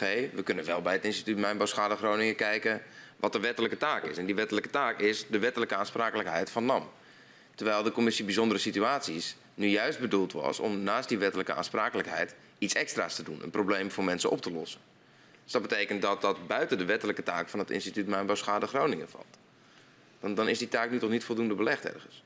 Maar ik moet toch wel kunnen zien waarvoor ik betaal. Als ik naar de supermarkt... Ja, dat is als het al gebeurd is. Ja, en wat is uw vraag? Oh, mijn vraag is, op welke manier zou IMG dit moeten doen? Wanneer hun uh, taak is om de nou, wettelijke aansprakelijkheid van NAM. Nee, maar ik denk dat het in dit geval heel verstandig zou zijn. Als dit nou een knelpunt is voor, voor, voor de provincie. Want daar is het uh, commissie ja. bijzondere situatie belegd. En de, commissie, in de provincie worstelt met de financiering. Of die denkt van ja, ik wil wel dat NAM meebetaalt. Ik zou graag willen dat NAM meebetaalt. Niet alleen voor de aansprakelijkheid deel, maar ook voor ja. het genereuze deel nodig ons uit en we maken afspraken en we gaan het regelen. En als die betaling dan via het IMG en NCG gaan lopen, des te beter. Maar laten we het wel transparant maken waarvoor we betalen. Het is toch niet zo verwonderlijk dat de provincie misschien niet direct bij u aanklopt wanneer u degene bent die dit beëindigd heeft? Nee. U zegt van ja, wij, wij houden hiermee op, dit deel doen wij niet meer. Dat mag de provincie doen dan snap ik dat de provincie ja, de meteen provincie denkt van oké, okay, maar wilt u wel betalen? Ja, dat de provincie het ging doen was toen nog niet de oplossing. Wij hebben altijd gezegd met het ministerie van Economische Zaken, wij gaan op afstand. NAM gaat niet meer schadeverhandeling doen en versterken. De commissie Bijzondere Situatie zit ook in dat domein. Daar moest een nieuwe organisatie voor worden gevonden die dat ging doen. Dat had ook het IMG kunnen zijn, of ja. het werd de provincie. Nou, als de provincie nu vindt dat er iets moet veranderen, dan ben ik morgen aanwezig om dat te bespreken. Nogmaals, ik zou wel prettiger vinden dat de financiering via het IMG en de NCG gaat. Maar daar kun je afspraken over maken, ook over die ruimhartigheid. Dit heeft voor het scholenprogramma gewerkt, dit werkt voor het NCG, dit werkt voor de meerwaarde. We hebben nooit disputen gehad over kosten. Dus als de commissie bijzondere situatie nu nieuwe afsprakenset nodig heeft, als de provincie met ons daarover wil praten of een andere instantie, nogmaals, dan, staan we daarvoor open. Waarom heeft u uh, besloten om de commissie bijzondere situaties al op afstand uh, te zetten voor de publieke uh, oplossing in zicht was? Nou, dit was al vrij ver nadat NAM op afstand kwam te staan. We hebben daar wel meerdere keren op gehamerd dat dit moest gebeuren. Dat dit nog een restpunt was. Dit was een van de, hadden op een gegeven moment nog een aantal zaken die we deden. En die wilden we ook op afstand zien te krijgen. Um, en voor, voor zover ik weet is de commissie bijzondere situatie ook niet tussen wal en schip gevallen. Is, heeft de provincie het ook echt overgenomen toen wij er uh, niet meer bij betrokken waren. Dat klopt. Um, ik wil het met u hebben over de stuwmeerregeling. Want die wordt in juni 2019 aangekondigd uh, door minister Wiebes. Mensen die voor een bepaalde datum schade hebben gemeld, krijgen daarvoor een vaste vergoeding aangeboden. Ik hoef het u niet uit te leggen. En deze regeling zorgt ervoor dat de tijdelijke commissie Mijnbouwschade Groningen, die op dat moment een forse werkvoorraad heeft, schademeldingen versneld kan afhandelen. Uh, die regeling is opgesteld zonder instemming van de NAM. Hoe werd er binnen NAM op gereageerd? Ik werd gebeld door uh, Erik Wiebes. En die zei, ik heb dit afgesproken, zouden jullie daar mee willen betalen? En toen hebben wij gezegd, vanzelfsprekend. Wat dacht u toen? Ik vond het, uh, ja, dit is lastig om te bepalen wat ik uh, drie, vier jaar geleden dacht. Ik geloof dat ik heel goed begreep de logica die hij toepaste. En wij hebben een heel kort gesprek gehad of wij daar mee gingen doen. Wij hebben ook gewoon betaald. Um, ja, nee, ik dacht volgens mij is dit inderdaad wat nodig is om een, uh, een achterstand in te halen. Um, is dit illustratief voor hoe de, onderlinge, uh, hoe de afspraken onderling gemaakt werden? Dit is illustratief dat als je met ons belt en vraagt of wij aan iets mee willen doen, dat over het algemeen het antwoord ja is. Ik kan me niet herinneren dat we ooit nee gezegd hebben. Waar ik moeite mee heb, is als mensen ons niet bellen en de rekening indienen. Ja. Het is illustratief voor een goede samenwerking. Dus als ik iets doe en ik wil dat een ander meebetaalt, dan is het wel fatsoenlijk om even die ander te bellen om te zeggen: Oké, ik ben dit van plan. In dit geval, ik heb het al afgesproken. Wil je alsjeblieft meebetalen? En dan zul je in een partnerschap die al 60 jaar duurt, de partner vinden die dan altijd meedoet. Zijn, uh, zijn er recente voorbeelden waarvan u dacht van ja, dit is nou typisch iets wat, uh, waar ik uh, minder blij van word qua zomaar een rekening sturen zonder dat je even belt? Nou, op dit moment wat. En daarom eh, hebben we een arbitrage. Ja, precies, de facturen dus. Ja, en, en ook toch wel hoe de versterking gaat. Ja. Maar daar wordt regelmatig over gebeld onderling, toch? Wat zegt u? Daar wordt toch wel eens over gebeld over die versterkingsoperatie onderling? Nou, wij hebben onze zorg. We hebben nooit contact gehad met de NCG. Nooit. Ik heb in 2018 meneer Spijkerman een keer ontmoet, een hand geschud. Toen speelde nog de CVW-overdracht. Mhm. Ik heb hem vanaf 2018, ik denk in 2019 nog één keer gezien om de CVW-prestaties te bespreken. En dat was het. We hebben nog nooit het NCG, bel ik niet, bellen wij ook niet, bemoeien we ons niet mee. Wat we wel doen, is de partij bellen waar wij afspraken, afspraken mee hadden gemaakt. Dat is het ministerie van Economische Precies. Zaken. Die houdt in onze ogen zich niet aan die afspraken. En daar hebben we nu Ja. zoveel brieven over gestuurd, zo vaak op aangesproken, dat er nu tijd wordt dat we die impasse raken en gezegd hebben, luister, nu gaan we arbitrage aans- eh, aanzetten om dit Ja. op te lossen. Ja, ik wil straks nog wel eh, wat, wat uitgebreider stilstaan bij die facturendiscussie. Ik was meer eh, benieuwd naar of daar inderdaad wel brieven over gestuurd worden. Omdat... Ja, maar wat ik probeer te duiden is dat als wij, en, en over het algemeen gaat het zo, als wij in een 60-jarige paard gaan met elkaar praten om tot een oplossing te komen, dan lukt het bijna altijd. Ja. Als wij keuzes maken en zonder daar, ander daarin te kennen, dan, dan kom je soms tegen een probleem aan. En dat is nu wel gaande rondom schade. Ook al omdat we daar afspraken op hadden gemaakt. En ook rondom versterken en, en idem dito. Je kunt met ons nieuwe afspraken maken, maar dan moet je ons wel uitnodigen. Ja.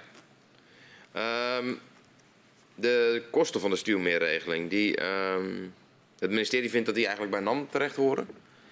Wat vond u daarvan? Dat NAM alle kosten zou moeten dragen? Ik, ik, om eerlijk te zijn, ik weet niet meer welk deel van de kosten wij wel niet betaald hebben. Ik weet wel dat Wiebes heeft ons gebeld. 40-15. Hoeveel zegt u? 40-15 is de verhouding. Dus 40 NAM, 40-15. 15 kabinet. Oké, nou eh, prima. Eh, ik, ik kan me alleen herinneren, hij had een voorstel en toen heb ik gezegd, nee dat is prima, dat doen we. We hebben daar niet over onderhandeld. Zijn voorstel was al 40-15. Ja, ik, ik kan me niet herinneren dat wij onderhandeld hebben. Eh, Of het 40-15 is, ik was het getal al vergeten. Dus u kunt mij niet quoten op een getal die ik niet meer weet. Maar ik weet wel, hij had een aanbod, wij hebben ernaar gekeken en we hebben gezegd, nou, dit is redelijk en, en, en laten we dit doen. Dit is ook vrij snel afgesproken. Hier hebben we niet een lange discussie over gehad. Ja, de, eh, het beeld wat wij krijgen, ook uit, eh, uit notas van het ministerie van EZ, was dat dit niet het openingsbod was. Zeg maar. Dat het de aanvankelijke Oh, dat- ambitie van het minister, van het ministerie van Economische Zaken toch was. Ja, het gaat, eh, het gaat om mijnbouwschade, dus NAM. Ja, ik, ik kan me helemaal niet herinneren dat we hier gesteggel over gehad hebben. Dat is niet mijn beeld. Volgens mij was dit een vrij snel. hij heeft iets toegezegd. Hij heeft ons gebeld van wil je meebetalen. Wij hebben gezegd ja. Toen zijn we blijkbaar uitgekomen op een 40-15 eh, splitsing. Ja. En ik kan me niet, geen enkele frictie eh, herinneren hieromtrent. Volgens mij is dit snel opgelost en ook tot genoegdoening van de Groningers waar het om ging. Ehm, ja, ik wilde aan u vragen waarom dan in eh, december 2020 er een overeenkomst gesloten wordt. Maar dat is eh, natuurlijk een normaal uitkomst van die gesprekken over de, over de kosten geweest. Weet u ehm, hoe de verhouding in percentages qua bijdrage NAM eh, overheid is, wanneer je ook de afdracht van NAM aan de overheid eh, daarin meerekent? Bedoelt u over de hele levenscyclus van NAM? Nou, ik bedoelde specifiek deze, eh, over deze 40 miljoen. Dus over de Nee, dat weet ik 55 niet. miljoen. Nee, dat weet ik niet. Dat, eh, Ehm, naast de schade aan gebouwen is er ook veel immateriële schade eh, in Groningen. Onderzoekers van het Gronings Perspectief brengen sinds 2016 in kaart wat de psychische impact is van de gaswinningsproblematiek. En het staatstoezicht op de mijnen sprak in 2019 zelfs van maatschappelijke ontwrichting Ja. in Groningen. In hoeverre vindt u dat NAM voor zulke gevolgen aansprakelijk is? Ik vind dat wij daar eh, absoluut aansprakelijk voor zijn. Wat zegt u? Daar zijn wij absoluut aansprakelijk voor. Absoluut aansprakelijk. En wat betekent dat dan in de praktijk? Nou, eh, dit is een moeilijke weg geweest omdat we niet goed gedefinieerd hadden wat dit is. Hoe, hoe toon je aan dat je emotionele schade hebt? Hoe toon je aan dat je derving woongenot hebt? Hoe toon je aan dat je smartengeld verdient? Wij hebben de weg bewandeld, dit is voor mijn tijd, om dat via juridische procedures te laten definiëren. Dat kader is er nu en ik geloof ook dat IMG dit gaat toepassen. Ik zou achteraf denk ik veel eerder als NAM zelf ook al een voorstel hebben willen doen. Eh, wij werden altijd een beetje tegengehouden met de angst van ja, straks denken mensen dat we aan het omkopen zijn of dat we eh, weet je, kralen eh, en, en spiegeltjes aan het weggeven zijn. Ik denk toch achteraf was het beter geweest als we hier ook ehm, zelf een genereus voorstel hadden gedaan, terwijl de overheid definieert wat dit zou moeten betekenen. En het is goed dat we nu duidelijkheid hebben. Hè? Dus nu is er duidelijkheid gekeerd van wie waar recht op heeft. Want ook hier moet je wel consistentie toepassen. Mhm. Want als de ene meer krijgt dan de andere, eh, dan, dan krijg je daar weer een hoop gedoe van. Maar nu hebben we een kader waardoor de overheid dit kan uitkeren en wij zullen dat betalen. Ja. Mijn vraag was inderdaad, hè, waarom, waarom heeft NAM nooit zelf eerder een regeling getroffen voor immateriële schade? U vertelt daar iets al over, maar ik ben nog wel benieuwd naar uw uh, antwoord over. Ja, achteraf, en dit is natuurlijk altijd achteraf, ik denk dat het toch beter was geweest om het wel te doen. Er waren redenen om het niet te doen, want in de beeldvorming, alles wat NAM aanbiedt, dat zal wel niet goed genoeg zijn misschien. Of, of, wij waren gewoon angstig aan het worden eh, om iets, een stap naar voren te doen. Mm -hmm. Omdat we natuurlijk ook wel geregeld een klap op de neus kregen.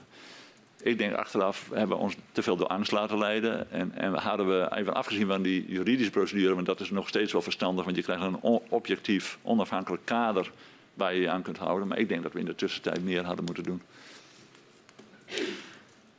Wat ik, uh, u zegt, hè, dan, hè, als je een kader hebt, dan kun je consistent zijn. Ja. hè, uh, dat, dat is goed. tegelijkertijd vertelde u net ook dat vanuit ruimhartigheid en generositeit vanuit NAM en dat juist maatwerk en, en afgestemd op wat de gedupeerde aan wensen of behoeften heeft. Hoe ruimt u die twee dingen met elkaar? Nou, ik, ook daar weer moet je koppelen, maar niet mengen. Um, en laat ik u een voorbeeld geven. Er zitten nu heel veel gezinnen thuis met een brief dat hun huis onveilig is. Heel veel van die gezinnen zitten jaren te wachten op een versterking. Nou, dat is niet een prettige positie om in te zijn. En ik weet van heel veel bewoners die vertellen ook dat de, op, de, als je in een risicocategorie zit, daar kun je mee leven. Hè. Bedoel, ongezonde levensstijl, genetisch belast, dat is vervelend, maar daar kun je over het algemeen leven. Totdat je de diagnose krijgt dat er echt iets aan de hand is. Mm -hmm. Op het moment dat die brief komt van die versterkingsoperatie dat het huis onveilig is, dan verandert de mensen hun leven, want dan slaap je in een huis waar mogelijkerwijs iets mis kan gaan. Mm -hmm. Dat geeft onrust, geeft stress, geeft gezondheidsklaren vind ik het terecht dat die mensen, of het nou wel of niet versterkt wordt, uiteindelijk een genoegdoening nodig hebben om hen tegemoet te komen voor die hele moeilijke periode waar ze doorheen moeten? Absoluut. Moet je daar van tevoren goed over nadenken en iedereen gelijk behandelen? Dat ook. Je kunt niet willekeurig mensen geld geven. Maar moet je een kader schetsen dat mensen die ongevraagd in een positie terechtkomen die heel erg vervelend is en verder gaat dan alleen maar materiële schade maar ook gezondheidsklachten en alles, moet je die mensen tegemoet komen, vind ik absoluut. Maar je moet wel een soort onafhankelijk oordeel zien te krijgen over wat dat dan is. Um, maar ik hoop dat dit voorbeeld werkt. Het, het, het, gaat er wel altijd om dat je transparant bent en dat je criteria gebruikt. Transparant en criteria. Ja. In 2014 spannen bewoners een rechtszaak aan uh, tegen NAM omdat zij een vergoeding willen voor die geleden immateriële schade. En in 2019 oordeelt het gerechtshof dat gedupeerden recht hebben op een vergoeding vanwege gemist uh, woongenot en op uh, smarte geld. In maart 2020 kondigt NAM aan dat zij naar de Hoge Raad stapt om in cassatie te gaan tegen deze uitspraak. Wat was de reden dat? NAM dat was de reden omdat we twee uitspraken hadden. Een van het Hof in Leeuwarden en, en er was een andere rechtbank die niet helemaal eenduidig waren. Dus we hadden twee uitspraken van gerechtshoven die niet op één lijn zaten. Dus daarom zijn we gaan escaleren om te kijken van wat is het nu. Is dat de enige manier om duidelijkheid te krijgen? Dat weet ik niet, maar dat is wel de manier die we gekozen hebben. Ja, en hoe, um, wat, wat, de, en was dat ook de enige manier, zeg maar, om inderdaad, of de enige aanleiding om in cassatie te gaan? Ja, voor zover ik weet wel, ja. U wilde vooral duidelijkheid. Duidelijkheid en geen enkele ambivalentie in wat dit gaat betekenen. Want dit is een groot onderwerp, een heel emotioneel onderwerp. En daar is het wel van belang voordat je begint, dat je heel goed weet waar je, waar je aan begint. Want je kunt niet halverwege dat nog aanpassen. Je kunt niet halverwege zeggen, oké, okay, die mensen hebben dit gekregen, maar die andere mensen krijgen nu minder. Dus je moet heel goed je voorbereiding hier doen. Dus dat wij heel strak waren om te bepalen wat het zou moeten zijn, dat steun ik nog wel. Hadden we in de tussentijd al iets moeten doen, dat heb ik net al gezegd. Als een, uh, als een genoegdoening, dat vind ik eigenlijk achteraf wel.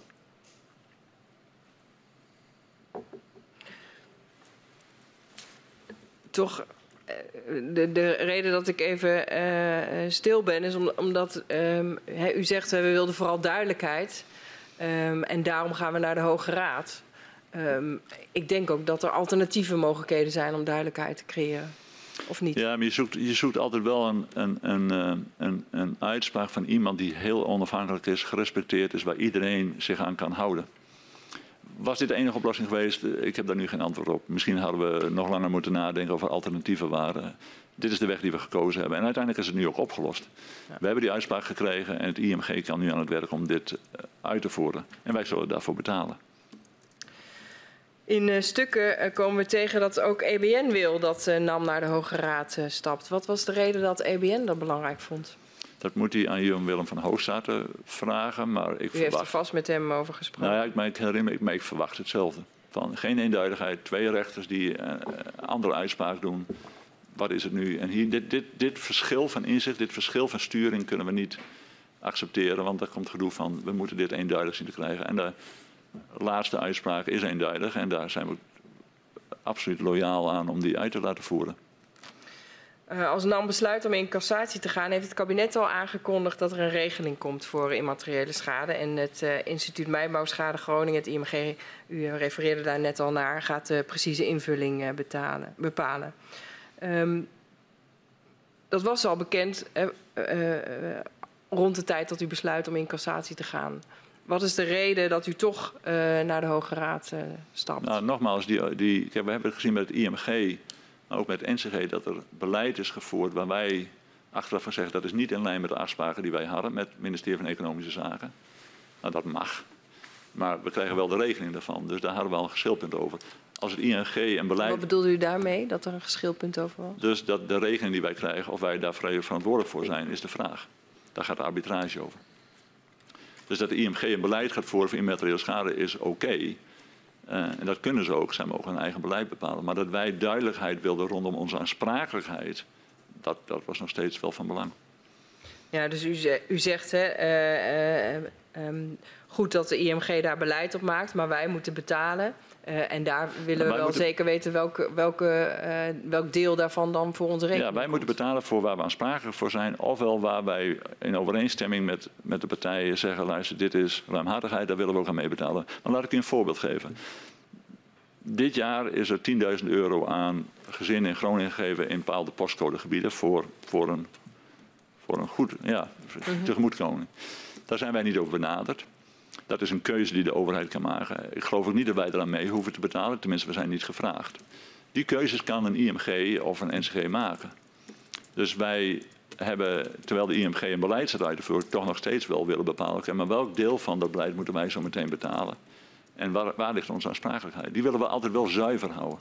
En, en, en dat is de reden dat u naar de Hoge Raad bent gestapt? Om, om duidelijkheid te krijgen rondom de criteria die toegepast moeten worden om de aansprakelijkheid van NAM af te bakenen. Kun je daarbuiten nog meer doen? Absoluut, maar dan moet je daar separate afspraken over maken.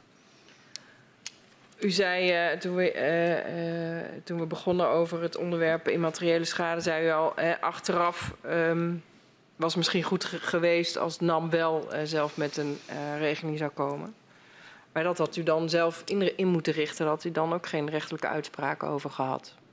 Hoe, hoe nee, ik dat en, met elkaar? Ja, dan hadden we... Kijk, we hebben een donatiebeleid. Ik noem maar iets geks. Wij hebben een donatiebeleid bij NAM dat mensen kunnen bij ons een donatie aanvragen. En er staan criteria op de website. En je kunt aanvragen en dan krijg je een bepaald bedrag. Het kan zijn voor uh, lichtmasten voor de voetbalclub, verduurzaming, et cetera. We hadden natuurlijk iets kunnen optuigen in, in, in als dat. Uh, waarbij mensen gewoon kunnen zien van oké, okay, NAM wil immateriële schade vergoeden van mensen in het postcodegebied. -huh. En NAM is bereid om je dit te geven. Dat, hadden we, dat was warmbloedig geweest als we dat hadden gedaan. En dat hebben we niet gedaan. Dus ik, als ik terugkijk, had ik dat willen doen. Uh, dat had in elk geval een signaal aan de omgeving gegeven dat wij heel goed realiseren dat er echt wel meer is dan alleen fysieke schade. Dat er op dit moment inderdaad sociale ontwrichting plaatsvindt en een, en een grote maatschappelijke ontwrichting dat wij daar mede verantwoordelijk voor zijn. En dat we daardoor ook mee willen helpen aan de oplossing daarvan. Dus achteraf had ik graag een iets ja, mildere vorm van, van tegemoetkoming willen bedenken met, met het team binnen NAM. Dat aanbieden. En dan kunnen mensen daar wel of niet gebruik van maken. Dat is hun keuze. Maar dan hadden we in elk geval iets laten zien dat we wel erkenning geven voor wat er speelt in, in de provincie en bij betrokkenen. Ja, nu uh, wekt het in ieder geval de indruk alsof NAM er zo ver mogelijk van wil blijven. Want de, alle juridische procedures worden ook tot het einde toe zeg maar, uitgevoerd. Ja, en die juridische procedures zijn dus gedreven door wat ik al zei. Wij wilden de aansprakelijkheid afgebakend hebben. Want als je dat niet doet, dan kun je in de komende 10, 20 jaar tot grote problemen. Daar, daar moet je, je moet weten wat je doet. hadden wij ook een ruimhartigheid kunnen toepassen door zelf iets aan te bieden waar mensen een beroep op konden doen. Was heel verstandig geweest. Ja, ook omdat juridische procedures op zichzelf al vaak uh, aanleiding zijn voor immateriële schade bij uh, mensen. Ja, in dit geval weet ik dat niet, maar het is in elk geval in de beeldvorming. Een juridische procedure is altijd klinisch, voelt altijd als van wat, wat zijn we nu doen. En dan kunnen wij wel zuivere intenties hebben, maar die zijn moeilijk uit te leggen. Ik denk daarom was het beter geweest om mensen wel te erkennen in hun gevoel dat er schade is, dat er maatschappelijke ontwrichting plaatsvindt, dat mensen emotionele stress hebben en dat de NAM daarmee de verantwoordelijk voor is. Ja. In een uh, recent interview met de BNR wees hij op het belang van polderen als dé manier om samen ergens uit te komen. En u hekelde het feit dat tegenwoordig partijen elkaar uh, zo vaak via rechtszaken proberen te corrigeren. Hoe kan ik die uitspraak zien in het onderwerp wat we net bespraken? Nou, ik, ik, um, en u past nu toe op die immateriële schade of is een, dit is een algemene nou, Het was uw algemene uitspraak, ja, dit is een algemene maar ik heb het nu met u over de manier waarop uh, NAM omgaat met uh, immateriële schade. Ja, maar dat is een heel specifiek onderwerp. Dit, dit was meer generieke opmerking dat in de samenwerking die wij, maar ik zie dit in heel Nederland om eerlijk te zijn, dit is bijna een cultureel fenomeen aan het worden, dat wij elkaar niet meer makkelijk vinden. Mhm. Als bedrijfsleven, als privaat bedrijf versus publieke zaak. Er zijn heel veel onderwerpen in Nederland waar op dit moment we, we uit elkaar drijven. En dat is wat ik op doelde, waar Nederland, mijn hele jeugd, een rijk land van geworden is, is dat we met elkaar konden samenwerken, afspraken gingen maken en die uitvoeren. En dat iedereen er beter van werd. Waar we nu op afkoersen, maar dat zie je in het stikstofdebat en zie je in allerlei debatten, is dat het heel vaak via een juridische weg gaat. Hebben wij hier specifiek een juridische weg gevonden om een deelprobleem op te lossen? Die mogelijkheid moet er altijd zijn. Maar moet je ik geloof dat Kortmans dat hier noemde, moet je over Groningen nu toch eens een keer gaan nadenken. Dat het kan toch niet zijn dat wij in 2030 zometeen die provincie verlaten als NAM en als staat, waarbij de versterking is afgerond, de, de gaswinning is beëindigd, de schade is minder aan het worden, de aardbevingen verdwijnen. En dat is het wat de mensen daar krijgen. Dat is alles wat overblijft. Dus dat René Paas nu noodkreten uit over, ja, laat ons niet in de steek heb ik heel veel, heel veel begrip voor. Ja. Dus daar bedoel ik op, kunnen we niet meer, kunnen we niet polderen en een deltaplan, wat Kortman zei, voor Groningen bedenken. En maar ik ga toch even met u terug naar, naar de manier waarop NAM omgaat met de immateriële schade. Want u zegt, ja, wij, zijn, wij zijn in cassatie gegaan naar de Hoge Raad omdat we duidelijkheid ja, Je kunt niet polderen over aansprakelijkheid. Je kunt polderen over oplossingen in ruimhartigheid. Je kunt polderen over toekomstoplossingen. Je kunt niet polderen over aansprakelijkheid. Aansprakelijkheid is een juridisch hard ding. Daar moet je duidelijkheid over hebben. Daar moet je soms een rechtbank voor gebruiken om daar duidelijkheid over te krijgen. Daarom zijn er rechtbanken. Maar aansprakelijkheid kun je niet overpolderen. Dank u wel. We zijn uh, vijf kwartier en zelfs iets meer bezig. Ik stel voor dat we even gaan pauzeren. Ik verzoek de griffier om u en uw steunverleder even naar buiten te geleiden.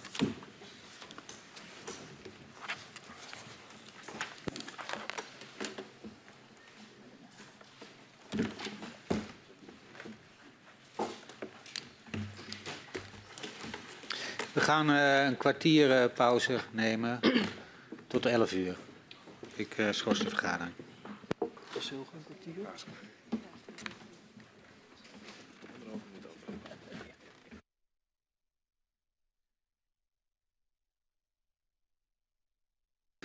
Ik heropen de vergadering van de parlementaire enquêtecommissie aardgaswinning Groningen. Aan de orde is het vervolg van het verhoor met de heer Atema. En ik verzoek de griffier om hem en zijn steunverlener naar binnen te geleiden.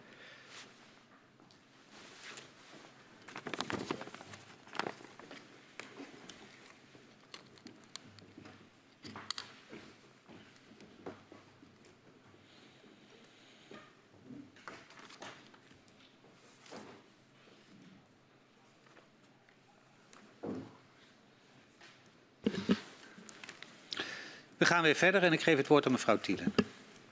Ja, meneer Atema, ik zei voor de uh, schorsing al eventjes uh, dat ik erover na zou denken of ik u de notulen zou uh, kunnen geven. Dat heb ik inmiddels gedaan. En dan hebben we het over de notulen van de vergadering van het College van Beheer en Maatschap Groningen, waarin gesproken wordt over de commissie bijzondere situaties. waarbij wij teruglezen dat de NAM vindt dat de kosten, operationele kosten eigenlijk ook veel te hoog zijn. En dat het ook een uh, belangrijke overweging is voor de NAM om te stoppen met de financiering van die commissie. U zei, nou, dan moet ik eerst de context zien. Nou, u heeft naar de context gekeken en ik ben benieuwd uh, wat uw boodschap aan ons is. Ik heb het gelezen en het zijn geen notulen. Uh, dit zijn de operational highlights die aan de vergadering agenda worden toegevoegd. Mm -hmm. Dus dit is inbreng vanuit het NAM-team, die dan in het college van beheer maatschap worden besproken. Nou, de bespreking zelf kan ik me niet goed herinneren, maar nog steeds is het wel zo dat wij, wat ik nu weet, in november 2020 nogmaals met het ministerie van Economische Zaken een brief hebben gestuurd, afgesproken dat ze het zouden onderbrengen bij de provincie. Wij hebben twee jaar lang de commissie bijzondere situaties aangehouden, blijven financieren, blijven steunen. Terwijl in het bestuursakkoord volgens mij dat al in 2018 of 19 niet meer zou hoeven. We hebben twee jaar lang wel gedaan en uiteindelijk is een oplossing gevonden. En is er ook een vloeiende overgang geweest in de provincie. Uh, maar dit zijn dus geen notulen. Ik vind het wel een onhandige beschrijving, dat zal ik onmiddellijk toegeven. Maar dit is input die wij bij een college van beheermaatschap vergadering hadden. Ik geloof niet dat we in de notulen dit zo hebben uh, besloten. Maar dan moet u mij toch even specifiek maken, want dit, zijn, dit stuk is opgesteld door de NAM. Ja, NAM-organisatie. Inbreng in de vergadering. Ja. ja. Dus ik ga er uh, gevoeglijk vanuit dat dit de inbreng is van NAM in de vergadering. Dat klopt. Nee, ja. dat klopt. Maar notulen is een gespreksverslag van de vergadering zelf. Ja, maar het gaat er vooral over wat was de inbreng van NAM in die vergadering. En wat wij terugzagen is dat NAM uh, niet tevreden is over de uh, kosten die, er, um, die er gemoeid waren met de commissie bijzondere situaties. Dat er nog geen publieke oplossing in beeld is, maar dat de NAM wil ophouden met die commissie bijzondere situaties. Dat is wat daar is. Ik zou het anders samenvatten. Ik, wat ik zie is dat iemand binnen NAM ontevreden is over de kosten van de organisatie en dat opschrijft in een onhandige manier. Mijn standpunt, en, en dat heb ik ook voor de pauze gezegd, dat de commissie bijzondere situaties uitermate nuttig is dat 15 miljoen aan uitgaven op een 5,5 miljard aan uitgavenpatroon niet veel is en dat ik me daar niet over druk zou maken over die kosten. En dat we de commissie bijzondere situatie wilden onderbrengen bij een organisatie die het kon, zou continueren, dat dat ons beleid was. En dat is ook gebeurd. Um, ik kan echt standvastig houden dat 15 miljoen in de budgettering die wij hebben rondom Groningen echt niet een bedrag is waar wij, of ik, iemand kan een oordeel vellen over dat de kosten van de bureaucratie of de ambtelijke organisatie te hoog is. Maar dat doet er niet toe uiteindelijk heeft NAM besloten om de directe financiering van de commissie bijzondere situaties in ieder geval stop te zetten en op een andere manier in te regelen. Om, om de reden die ik heb genoemd, NAM op afstand, na twee jaar uh, uh, hebben het, hebben het inderdaad geëffectueerd. Ja. En het is voor ons uh, niet goed inzichtelijk nu in hoeverre NAM nu bijdraagt aan de indirecte nee, wij zien niet aan de rekeningen die we krijgen in hoeverre dit daarin verwerkt is of niet. De rekeningen zijn niet op een niveau dat je dat kunt zien. Nee. Uh, dan nog een andere. Uh, uh, u zei vlak voordat we gingen schorsen, zei u ja, over aansprakelijkheid valt niet te polderen. En daar heeft u nu, natuurlijk gelijk. Maar dan blijft toch mijn vraag, wat nou de reden is dat de NAM naar de Hoge Raad stapt om in cassatie te gaan. En mijn vraag is, wil de NAM met een uitspraak van de Hoge Raad grenzen aan de financiële aspecten van die aansprakelijkheid als het gaat om immateriële schade af? Wij wilden, en dat willen we ook met schade versterken, dat willen we eigenlijk met alle onderwerpen van Groningen, de aansprakelijkheid zuiver houden. Daar moet, uh, daar, daar moet je juridisch een kader omheen zien te krijgen. Um, want dat is een verplichting. Dat is, een, dat is echt een verplichting om te betalen. En onze overweging hier was om die aansprakelijkheid rondom immateriële schade duidelijk te hebben. Zijn wij bereid om meer te doen? En, en wat wilt u dan precies duidelijk uh, hebben? De, de mate uh, waarin een NAM aansprakelijk is voor die immateriële schade? Uh, het, de inderdaad bijkomende kosten, de criteria op basis waarvan dat. Wat wilt u ja, duidelijk hebben? We hebben het over reserveringen gehad. En over provisies. Dus wij kunnen alleen maar reserveringen maken als we weten wat in de toekomst naar ons zal worden in rekening gebracht. Je kunt als bedrijf niet een boekhouding bijhouden en denken van oké, ik weet niet wat immateriële schade gaat kosten. Ik moet daar op een gegeven moment wel reserveringen. We zijn begonnen met het verhaal dat er een zorg is, mogelijkerwijs, dat NAM straks een verplichting niet na komen. Dus ik moet die verplichtingen wel objectief en, en neutraal kunnen inschatten, zodat ik daar de financiële middelen voor kan vrijmaken. Als ik dat niet doe, ja, dan weet ik niet of ik mijn verplichtingen in de toekomst kan uh, nakomen. Dus het, er zit ook een feitelijk ook een, de aansprakelijkheid is ten eerste belangrijk omdat mensen weten waar ze aan toe zijn en dan weet waar die aan toe is. Maar ten tweede in de hele financiële huishouding. En dit gaat om grote bedragen. Wil je ook wel weten, wat, wat kan ik verwachten in de toekomst, zodat ik nu vrij geld kan wegzetten om dat te waarborgen. Ja, dus u wil graag dat de hoogste rechter eigenlijk een uitspraak doet waarmee u kan gaan rekenen over de financiering van de immateriële nou, In dit geval was het de hoogste rechter. Het mag ook iets anders zijn. Soms is het wetgeving. En soms komt er uit de Tweede Kamer of, of, of, of, soms zijn er convenanten. Soms, je kunt een afspraken maken, want bijvoorbeeld met versterken hebben we afspraken gemaakt over hoe de versterkingsoperatie zou worden ingericht. Met het Meijeradadvies in gedachten. Op grond daarvan konden wij dan reserveringen maken. Aansprakelijkheid moet je echt zuiver houden. Dat je nog meer wil doen eh, met ruimhartigheid, dat snap ik helemaal. Maar meng ze niet op. Dat, daar was u duidelijk in. Alleen u zegt nu, de afspraak die ik nodig heb, die ga ik vragen bij de rechter. Om daar een In financiële... dit geval, rondom immateriële schade, zijn wij naar een rechter gegaan om een eh, duiding te krijgen wat immateriële schade Dit is wel eh, een, een onderwerp, en ik ben geen jurist, waar weinig jurisprudentie was over hoe je dit moest inrichten. Kijk, de fysieke schade aan een huis, dat is vrij eenduidig. Die komt door- wel of niet door gaswinning, wel of niet door seismiciteit en die moet je dan wel of niet betalen. De jurisprudentie rondom immateriële schade, derving woongenoot, smartengeld is een veel, denk ik, moeilijker terrein waar veel minder jurisprudentie is om te bepalen wa- wat, wat gaat het zo meteen betekenen voor de mensen in Groningen en wat moet NAM zo meteen bijdragen daaraan. En dat hebben we nu en dat kader wat de Hoge Raad heeft gemaakt is ook volgens mij uniek. Dat, ik geloof niet dat daar al een referentie voor was, dat we dit hadden kunnen verwachten. Ehm, waarom verzet u zich dan zo tegen het beeld als, eh, alsof dat een financiële afweging zou zijn? De mate van een reservering, de omvang van een reservering is toch bij uitstek een financiële aangelegenheid? Ja, maar dat is niet omdat ik bang ben, dat is niet dat ik bang ben dat het bedrag te hoog of te laag is. Ik, ik moet een financiële reservering maken om mijn jaarverslag goed te krijgen. Als de accountant bij NAM langskomt en die vraagt, eh, NAM, je bent ook aansprakelijk voor, voor immateriële schade. En dan zeg ik, ja, dat klopt. Heb je wel geld opzij gezet? Ja, dat heb ik. Oké, maar hoeveel? Eh, zoveel. Op grond waarvan heb je dat gedaan? Die, die, die accountant moet mijn jaarverslag, mijn financiële boekhouding goedkeuren en een handtekening zetten dat hij als accountant verantwoord vindt dat wij in de toekomst onze verplichting kunnen nakomen. Dan moet je wel weten wat die verplichtingen zijn. Dat is niet om met budgettering omhoog of omlaag. Het bedrag is wat het is. Maar het moet wel een eenduidig bedrag zijn op grond van onze aansprakelijkheid. Dat hij kan beoordelen of wij dat geld hebben of niet. Als ik nu geen reservering zou nemen voor het opruimen van onze locaties als voorbeeld. Ja. Dan zou de accountant zeggen, nou dat, dat, dat kan niet, dat moet je wel doen.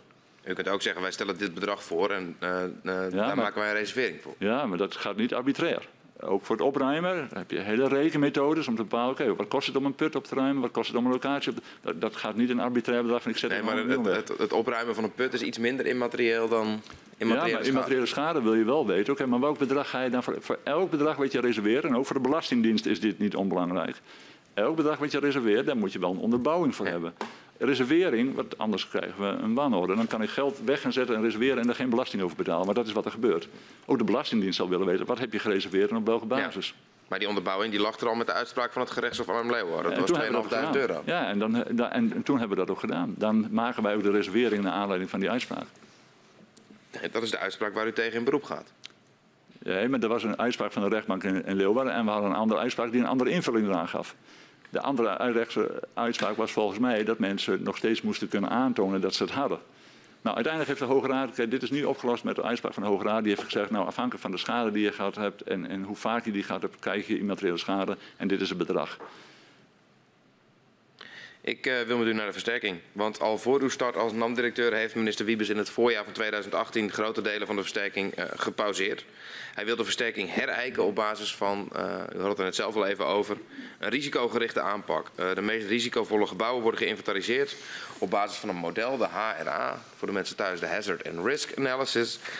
Ehm, en die pauzering en herijking zijn in lijn met wat wij in de stukken terugvinden, wat toen de wensen van NAM waren. Omdat eh, NAM eerder, en ik denk te horen dat dat nog steeds wel het geval is, zorgen had over de manier waarop de versterkingsoperatie was vormgegeven.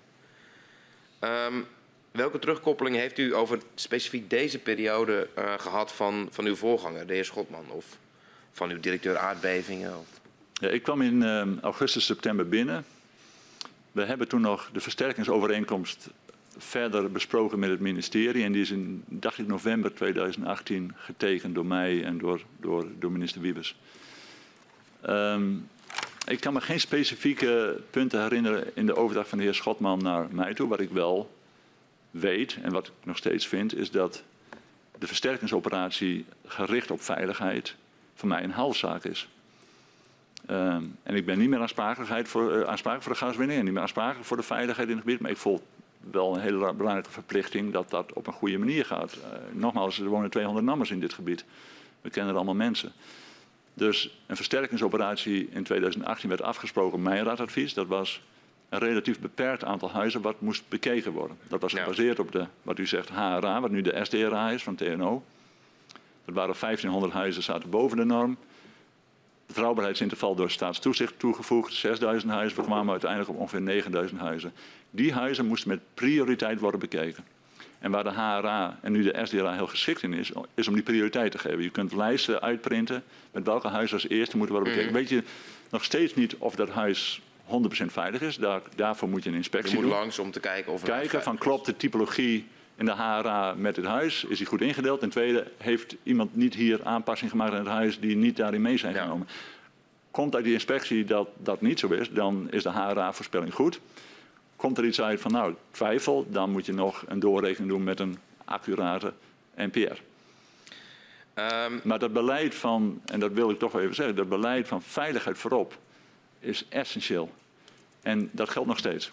Ik kan op dit moment niet zeggen dat in die 14 huizen die na Wirdum afgelopen weekend een acute noodsituatie is uitgeroepen. Ja. Kan ik niet zeggen of die huizen versterkt moeten worden of harder moeten worden. Maar die onzekerheid is, is bijzonder vervelend. Dat is meteen denk ik een antwoord op mijn vraag in hoeverre die herijking van de versterking een geslaagde operatie was volgens u. Toen wij in 2018 die herijking en, en daar ben ik nu bij betrokken geweest, maar toen we die afspraken hebben gemaakt en dat wilden uitvoeren, daar sta ik nog steeds volledig achter. Dat was het juiste beleid geweest. Wat we echter zagen binnen een jaar, is dat het risico in Groningen omlaag ging, omdat Wiebes in 2019 besloot. Groningen van 2030 naar 2022 te brengen. Dus het risico ging eigenlijk kleiner worden. En die 9000 huizen mag je verwachten dat er dan minder in scope waren gekomen door een uitrekening SDRA. Maar we zagen dat het veel groter werd doordat er heel veel woningen aan werden toegevoegd na regiooverleg. En het zijn er nu 26.000 huizen. Dus twee derde van de huizen die nu in de versterkingsoperatie zit, is niet toegevoegd voor veiligheidsredenen. Maar of niet direct. Er zit natuurlijk ook een groep huizen tussen die in hetzelfde rijtje staan. Of de twee onder een kappers waar het er vaak over gaat. Dat, dat kan zijn en dat lijkt heel logisch. Hè, dat je denkt van ja, maar ik heb koppen kan. Maar het betekent ook dat dat ene huis wat in het rijtje staat, wat versterkt moet worden, vertraagd versterkt wordt of niet versterkt wordt. En we hebben nog geen dodelijk ongeval gehad in Groningen gelukkig. Maar als dat wel gebeurt, dan, dan moet je jezelf afvragen... heb ik er alles aan gedaan om dat te voorkomen? En op dit moment kunnen we dat niet zeggen. Dus het klinkt heel prettig, een gebiedsgericht aanpak. Maar ook daar ben ik toch wel zeer verontrust... dat die operatie zo groot is geworden en zoveel frustratie geeft... en bijna onuitvoerbaar is geworden. Mhm. Maar dat je eigenlijk niet weet of versterking wel op veiligheid gericht is en of die huizen die echt versterkt moesten worden, nu inmiddels versterkt zijn. Na tien jaar naar Huizingen. Ik wil straks nog even terugkomen over de actuele stand van de versterking. Maar voor nu um, wil ik even terug naar eind 2018. Want dan is het moment dat NAM ook op afstand komt te staan van uh, de versterkingsoperatie. En in november sluiten NAM en staat dan, komt dus een fijne afkorting, de IBOV, de interim betalingsovereenkomst versterken. Um, u bent dan al uh, aangetreden. Hoe verliepen die onderhandelingen? Heel goed. Um, heeft um, geen frictie opgeleverd. We hebben besproken waar, wat het beleid was. Het beleid was grotendeels ook al door minister Wiebes bepaald. En daar stonden wij volledig achter. Eén, mijn raadadvies. Leidend laten zijn, veiligheid voorop. Twee is gebruik bij de beoordeling van huizen als je dat moet doen. En NPR die bijgewerkt is. Dat, dat stond daarin. Wat we ook nog hebben besproken is van ga zoveel huizen opnemen als je kunt uitvoeren. Dat is mhm. wel van belang. We hadden het over treintjes. Ja. Je gaat 100 huizen opnemen, vervolgens uitwerken en dan pas weer nieuw opnemen. Is uiteindelijk niet gebeurd, waardoor je een gelooflijk stiel meer aan huizen nu hebt waar mensen een brief hebben thuisgekregen want het is onveilig en inmiddels zeven jaar zitten te wachten. Dus de afspraken die we toen hadden, ik zou ze weer opnieuw tekenen. Um, u staat dus nu op afstand. Uh, u heeft duidelijk nog meningen over... Ik ben niet weggelopen. Nee, u heeft duidelijk nog meningen over hoe de, de, de versterkingsoperatie uh, op dit moment uh, eruit ziet. Hoe is de betrokkenheid van NAM op dit moment bij de versterkingsoperatie? Ja, we, zijn, we, zijn, we staan op afstand, maar we zijn niet weggelopen. Ons hart ligt in deze regio. Ik heb vrienden daarbij. Wij hebben 200 NAMers die wonen hier. We hebben 80% van de namens heeft daar familie en vrienden. Ik heb het al gezegd, ik heb het zelf ook. Emotioneel zijn wij ongelooflijk sterk aan die regio verbonden. En zo emotioneel dat ik het ook heel fijn zou vinden als NAM in de toekomst nog een rol gaan spelen. Of de aandeelhouders in de toekomst van Groningen. We zijn niet weggelopen. Ik wil ook helemaal niet weglopen. Ik had het over een iets minder emotionele betrokkenheid. Ik had het gewoon over de, de mate tot, uh, van afstand die u op dit moment tot de versterkingsoperatie ja, hebt. Totaal. Ik heb al gezegd, we hebben nog nooit NCG gebeld. Ik heb nog nooit Spijkerman gebeld sinds 2019. Ik heb, wij hebben geen enkele betrokkenheid. En volgens mij is dat ook in de verhoren hier wel bevestigd. Wij bemoeien ons niet met IMG, wij bemoeien ons niet met NSG. Het enige waar wij ja. mee praten, aan de achterkant om de regeling te schikken, is, is het ministerie van Economische Zaken. Um, een van die afspraken ook, waarvan u zei dat, ze, uh, dat u ze zo weer zou maken, is dat het Rijk in samenspraak met de gemeente de invulling van de versterkingsaanpak uh, bepaalt. Um, dat is een van de, uh, van de afspraken ook in de, nou ja, over de versterkingsaanpak. Heeft die afspraak er nou toe geleid dat de werkvoorraad zou toegenomen is? Ja, dat, daar lijkt het wel op. En, en het Rijk zou de afspraken met de gemeentes maken over de uitvoering van huizen die versterkt moeten worden op grond van veiligheid. Wat het is geworden is dat er heel veel huizen, nogmaals twee derde van de hoeveelheid huizen van die 26.000 zijn toegevoegd omdat het stadsvernieuwing was en gebiedsverbetering, et cetera. En op zich, weet u, ik heb heel veel begrip voor dat de gemeente en de omgeving en de bevolking in Groningen een verbetering van het gebied wil teweegbrengen. Maar had het alsjeblieft niet gekoppeld aan een veiligheidsoperatie. Maar die moet prioriteit krijgen en eerst worden uitgevoerd. Door dat overleg met de regio lijkt het erop dat veiligheid toch ondergesneeuwd is geraakt. Niet willens en wetens. Ik geloof niet dat iemand de intentie had om, om veiligheid te laten geduren. Maar dit is wel een bijverschijnsel van de afspraken die zijn gemaakt. En ik denk dat we dit nu wel echt. Ik ben ook heel benieuwd wat, wat hier vrijdag gaat zeggen. Want dit is voor mij nog steeds een groot zorgpunt. Ondanks dat ik niet aansprakelijk ben. Ik, ik vind dat ik dit moet zeggen. Dit speelt nu al vier jaar en het is nog steeds niet opgelost. Het, is, het was in 2018 had het een start kunnen krijgen waarbij veiligheid voorkomt. En dan had je daarna nog heel veel dingen kunnen doen voor die regio. Maar wat er nu gebeurd is, is dat alles feitelijk stilstaat, heel traag gaat en veiligheid onduidelijk is op dit moment. Als Groningen zometeen in een ernstig scenario 20 tot 30 miljard pub moet gaan produceren, komen er weer 600 tot 1000 huizen boven de norm uit en we weten niet of die versterkt zijn. En ik hoop niet dat het gebeurt. Ik zeg ook helemaal niet dat het gebeurt. Maar dat we daar niet op voorbereid zijn, is, vind ik geen goede zaak. Over de afrekening van schade en versterking is oneenigheid ontstaan tussen NAM en de staat. En begin van dit jaar heeft u arbitrage aangevraagd uh, daarover. Hoe verklaart u die oneenigheid? Ja, ik kan er heel analytisch naar kijken en ik kan proberen te verklaren waarom die oneenigheid is ontstaan. Ik, ik, vind het laatste wel lastig, want het is speculeren wat ik dan doe. Wat ik zie is dat de afspraken die wij hadden gemaakt simpelweg niet worden ingevuld. Ik heb net het voorbeeld genoemd van versterken. Er was afgesproken 9000 huizen, mijn radadvies, NPR bijwerken en uitvoeren. Snelheid maken. Dit moet je zo snel mogelijk doen. Wat er gebeurd is, is 26.000 huizen. Het gaat traag. Veiligheid weten we nu niet. En we krijgen een volledige rekening.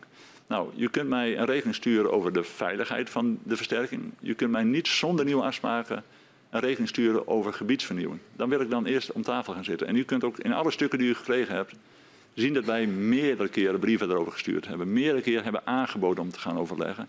En ook mondeling heb ik het heel vaak gezegd. Het is ons niet gelukt. Nou, kan ik zeggen en speculeren waarom het niet gelukt is? Ja, ik, ik kan er van alles over speculeren. Maar dat is toch eigenlijk een vraag aan het ministerie. Uh, in uh, een aantal van die brieven staat dat uh, NAM vindt dat de facturen te weinig informatie bevatten. Ja. Welke informatie mist u dan? Nou, het is geaggregeerd. Dus ik ga boodschappen doen bij een supermarkt en ik krijg een bon waarop staat: je hebt eten, drinken en schoonmaakmiddelen gekocht. En dit is het. Ja, dan kan ik niet zien wat er in mijn boodschappenmandje. Daar kan ik helemaal niks op controleren. Dus het is geaggregeerd. En welke informatie mist u dan als het geaggregeerd Nou, wij missen informatie. Bijvoorbeeld, we hebben afspraak gemaakt over de badges. En daar is over afgesproken dat NAM een deel wel of niet zou betalen. Ik moet dus kunnen zien als er huizen waarop sterren die badges... En daar hebben we ook reserveringen voor gemaakt. En voor badge 1588 hebben we een reservering gemaakt. Dan komen die huizen binnen. Dan moet ik die reservering kunnen afschrijven tegen de kosten die worden gemaakt. Dat niveau van inzicht hebben wij helemaal niet.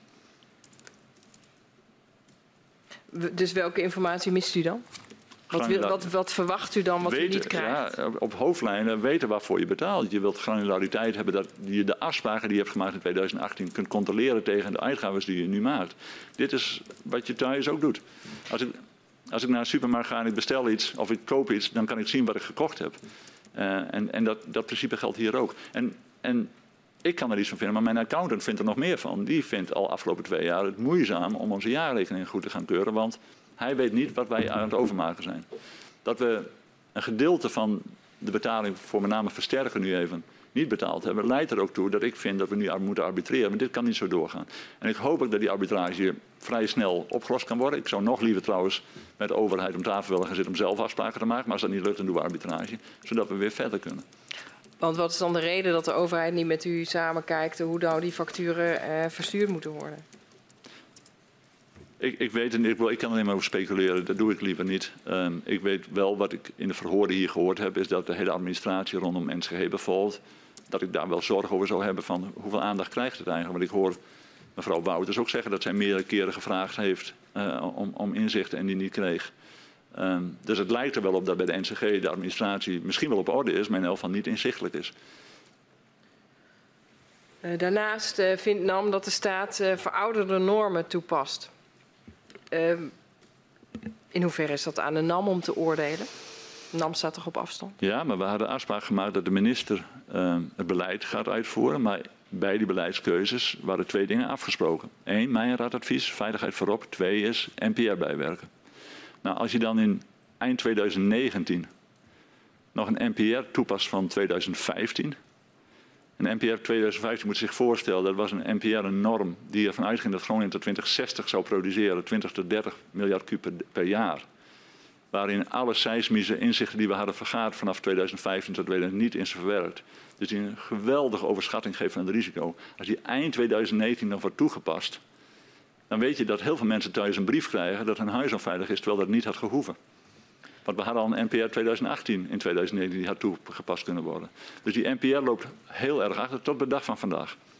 Maar mijn vraag is, in hoeverre is het aan NAM om daarover te oordelen? Nou, de minister had met ons afspraak gemaakt dat hij die NPR zou toepassen, of de NPR zou uh, bijhouden. Mocht hij dat niet doen, dan moet je mij ook niet de rekening sturen.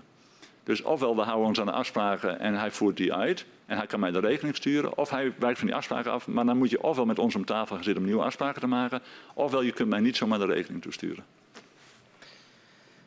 Um, meneer Kuipers van Binnenlandse Zaken uh, verklaarde in zijn woorden dat NAM eigenlijk met terugwerkende kracht nieuwe normen wil toepassen. En dat is volgens hem ook een belangrijke oorzaak van de vertraging in de versterkingsoperatie. Meneer Kuipers zei ook, en dan citeer ik weer eventjes... er worden wel degelijk nieuwe inzichten toegepast... maar we kunnen dat niet bij het minste of geringste weer doen. Wat vindt u van die uitspraak? Ik zou me nuanceren, want wat ik als voorbeeld noemde... dat in eind 2019 nog een NPR van 2015 wordt gebruikt... waarin Groningen, ja, dan, dan vind ik toch dat dat wel echt ver uiteenloopt... en dat je heel veel mensen belast met een brief thuis van je huis moet worden versterkt.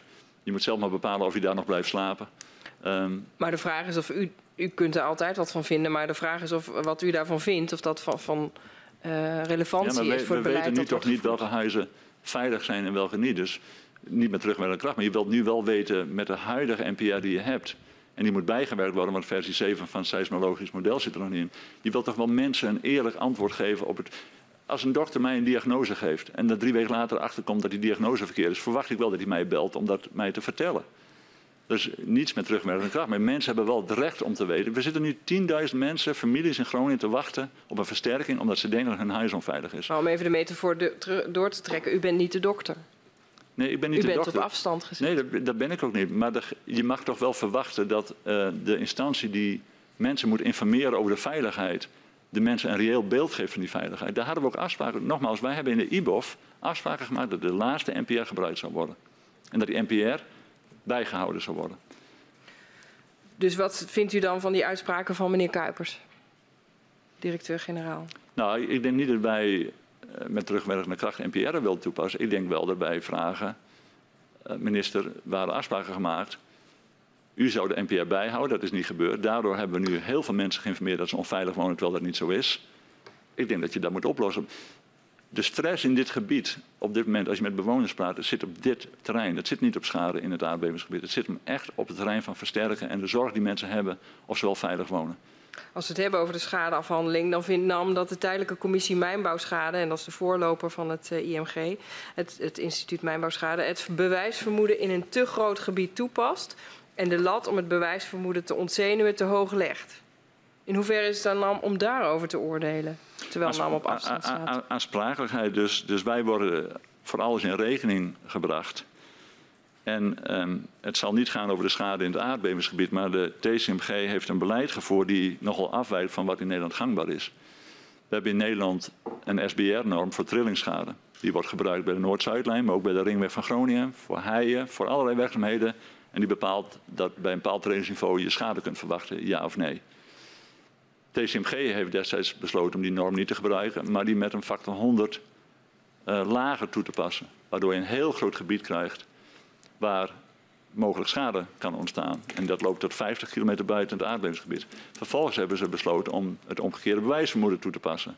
Nou, wat je nu krijgt, en volgens mij heeft Kotmans het hier genoemd. Wij krijgen nu een rekening, 10.000 rekeningen vanuit het buitengebied. Die wij moeten betalen, terwijl er één zeker terecht is. En 9.999 mogelijkerwijs niet. Nou, dat vind ik niet meer redelijk. Dat vind ik niet meer een, een invulling van onze aansprakelijkheid. Als je dat beleid wilt voeren, kun je niet zomaar ons die hele rekening toesturen. Maar dit is een beleid wat ver voorbij gaat aan onze aansprakelijkheid. Overigens heeft het IMG dat in 2021 volgens mij ook onder ogen gezien en het beleid ook al wel aangepast. Waarschijnlijk niet voldoende. Maar TCMG heeft in die eerste jaren een beleid gevoerd waarbij je heel veel schade uitkeert aan gebieden waar gaswinning niet tot die schade heeft geleid. En het omgekeerde bewijsvermoeden moet je toepassen in een gebied waar de hoofdoorzaak van schade gaswinning is. Maar de vraag is weer in hoeverre het aan NAM is om dat oordeel te vellen. Nee, het is niet aan NAM om dat beleid te bepalen. Het is wel aan NAM om dan te bepalen, als het beleid gevoerd wordt, welk deel van dat beleid wij moeten betalen. Dus nogmaals, als uiteindelijk de overheid beslist om iedereen in Nederland een bedrag uit te keren, dan kan dat. Maar als je die regeling bij ons wilt indienen, dan ga ik wel daar twijfels bij trekken. Dan ga ik wel zeggen, waarom, waarom moet ik dit betalen? Meneer uh, Gaastra van Economische Zaken verklaarde in zijn voor dat het echt niet aan NAM is om daarover te oordelen. Niet aan het beleid, maar wel als wij de rekening krijgen. Wij hebben geen blanco cheque afgegeven aan de overheid. We hebben niet gezegd van doe maar wat, hier is het geld van NAM, je kunt gewoon alles bij ons indienen. Dat hebben we niet afgesproken. We hebben rondom schade ook een afspraak gemaakt. Nogmaals, het is onze aansprakelijkheid, daar betalen we voor. Wil je meer doen, en dit lijkt op meer, dan moet je met ons separate afspraken gaan maken. Is niet gebeurd. Dus dat de overheid het beleid wil uitvoeren, mevrouw Thiele, vind ik prima. Maar breng niet de volledige rekening bij NAM in, in kaart. Eerder verklaarde u dat de samenwerking met het ministerie van Economische Zaken eigenlijk heel goed ging en uh, geen fricties. De onderhandelingen over het uh, IBOF uh, gingen eigenlijk best heel goed. Als ik u zo hoor, zijn de uitkomsten van die onderhandelingen toch niet conform uw verwachting of wens? Nee, en ik, als ik nu vier jaar terug, ik zit er nu vier jaar, ik denk dat heel veel dingen goed gaan. Um, de afbouw van Groningen bijvoorbeeld met, met Norg en Grijpskerk, dat gaat heel goed. Ik zou, als ik nu terug moet kijken van wat zou ik echt anders doen in die vier jaar, dan was het wel dit. Dan had ik wel in 2018 veel alerter geweest met die afspraken, veel beter en veel meer tijd genomen om met het ministerie echt duidelijk te maken wat wel en niet. Dit gedoe, deze issues had ik natuurlijk nooit willen hebben, want NAM staat op afstand, maar we worden er toch weer ingetrokken. En dat had ik helemaal niet gewild. U zei ook dat uh, minister Wiebes met u had afgesproken dat uh, het mijnraadadvies leidend zou zijn zeg maar, voor de uh, aansprakelijkheid die de NAM op zich nam. Uh, en u zei, en, en, toen werd het allemaal heel anders en, uh, en meer. Maar het is toch ook zo dat uh, um, na dat mijnraadadvies ook het aantal te versterken huizen gewoon letterlijk gegroeid is door een andere badge en een nieuwe run van het Hazard Risk Analysis model zelf? Dat geloof ik niet. Volgens mij is het risico in het Groningen aardbevingsgebied door de SDRA en de HRA alleen maar afgenomen in de tijd. En ik weet wel zeker dat in 2019 het risico inmiddels een stuk lager was, omdat Groningen toen in 2022 zou worden ingesloten in plaats van 2030. Dus het risico is vanaf 2018 in Groningen afgenomen. Dus u zegt dat een nieuwe run van het HRA-model niet leidde tot meer te versterken? Een nieuwe run van het HRA of het SDRA-model vandaag betekent dat geen huis meer boven de norm zit. En dat staat ook in het vaststellingsbesluit wat ik net van staatssecretaris Veilbrief heb gekregen. Dus de SDRA nu geeft aan dat geen huis een licht verhoogd risico meer heeft. In 2018 waren dat nog wel een aantal huizen, ongeveer 1500. Dus elk jaar is het risico afgenomen. En dat komt door twee dingen. We zijn Groningen veel sneller gaan afbouwen. En ten tweede, onze inzichten in de ondergrond zijn verbeterd, waardoor we nu minder conservatief kunnen inschatten. De HRA, dat heeft Jan van Elke uitgelegd, was heel conservatief opgezet om zeker te weten dat we het niet fouten zouden maken. Elk jaar is die HRA preciezer geworden en elk jaar geeft hij een kleinere hoeveelheid aan huizen die een verhoogd of een licht verhoogd risico hebben. En op dit moment zijn dat er geen meer in het model. In een uh, recent interview met BNR uh, zei u dat uh, NAM graag nieuwe afspraken wil maken. Want volgens u zitten de ambtenaren in de knel. Ook al zouden ze nieuwe afspraken willen maken, ze hebben te maken met de Tweede Kamer die dat niet wil. Waar baseerde u die uitspraak op? Ja, en dan ga ik toch hier speculeren. En ik, onder Ede vind ik dat wel anders dan onder, uh, in een BNR-interview. Wat ik, wat ik, het, politieke klimaat in Nederland is anders dan in 2018. Dat, dat merk ik. Uh, de gesprekken die wij hebben met het ministerie zijn gereserveerder. Mensen zijn beduchter om, om, om afspraken met ons te maken.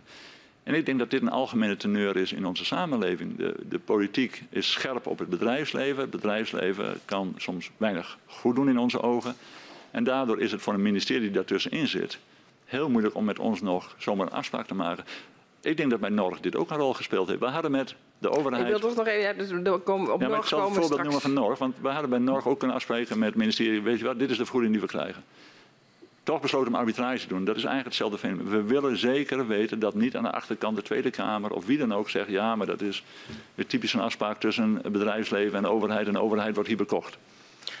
Want we begonnen hierover over de facturen, waar u uh, ontevreden over bent omdat die te weinig informatie uh, bevatten. Uh, ook te weinig informatie bevatten omdat u vindt dat de staat andere normen toepast dan dat volgens u de afspraken waren. Ook omdat de staat op een andere manier met het bewijsvermoeden omgaat dan u dacht te hebben afgesproken. Um, is, is, is het hele discussie uh, over facturen nou een boekhoudkundig probleem ja, of eigenlijk een onderliggend? Ja, ik wilde u corrigeren. De facturen niet betaald heeft niets te maken met de betwisting. Heeft, te betalen, heeft echt alleen maar te maken met de kwaliteit van de rekening. Dus dat 240 miljoen die nog moet worden overgemaakt van die 5,5 miljard, wat, ongeveer 4% is, heeft alleen maar met de boekhoudkunde te maken. Het arbitreren, het arbitreren heeft te maken, en dat gaat over schade en versterking, terwijl die niet betaalde rekening gaat alleen over sterk. Voor schade hebben wij alles tot op heden betaald. Maar als het puur een boekhoudkundig probleem is, dan moet daar toch over door de boekhouders afspraken over te kunnen maken zijn. Ja, dat lijkt mij ook. En u kunt zien dat wij heel veel brieven hebben gestuurd om meer informatie te krijgen, zodat we dat konden doen en dat het geld konden overmaken. De kwaliteit van de rekening is niet verbeterd in de afgelopen jaren. En u zegt de arbitrage gaat niet over de facturen, maar gaat over de andere aspecten. Arbitrage gaat over de principes die je had afgesproken of die worden toegepast. De arbiter kan natuurlijk een uitspraak doen over de factuur, maar het niet betalen van een deel van de facturen, dus die 4%, heeft te maken met ja, waar betaal ik hiervoor? Uh, wanneer de overheid besluit om de nieuwste NPR eh, nou, van toepassing te verklaren, laat ik het maar zo zeggen. Wat zou dat dan betekenen voor de versterkingsoperatie? Want dan, dan, dan moeten alle huizen toch opnieuw uh, bekeken worden. En dit is een dilemma. En, en dit moeten we, en niet nam, maar dit, dit moet echt vanuit een bestuurlijk oogpunt heel goed bekeken worden. Het principe dat je mensen een eerlijk verhaal geeft over de veiligheid van hun woning, staat voor mij. Ik, mensen moet je met respect en als volwassenen behandelen en die hebben er recht op te weten mhm. wat de status van hun huis is. Als je in het verleden een verkeerd oordeel hebt gegeven omdat je een verkeerde NPR, die inmiddels volledig achterhaald is, hebt toegepast, moet je dat ruidelijk toegeven en die mensen een, een reëel beeld geeft. Ook omdat het helemaal niet prettig is om te zitten wachten op een versterking omdat je denkt dat je huis onveilig is. uit die noodsituatie moet je mensen halen. Betekent dat dan dat er veel minder versterkt hoeft te worden op grond van veiligheid? Dat denk ik wel. Betekent dat dan dat je die mensen tegemoet moet komen omdat het niet, uh, ja, in mijn ogen niet mogelijk is om dan te zeggen, nou prima, we gaan minder versterken, dat was het. Moet je die mensen dan tegemoet komen, in welke vorm dan ook, vind ik ook. Mensen hebben recht op iets.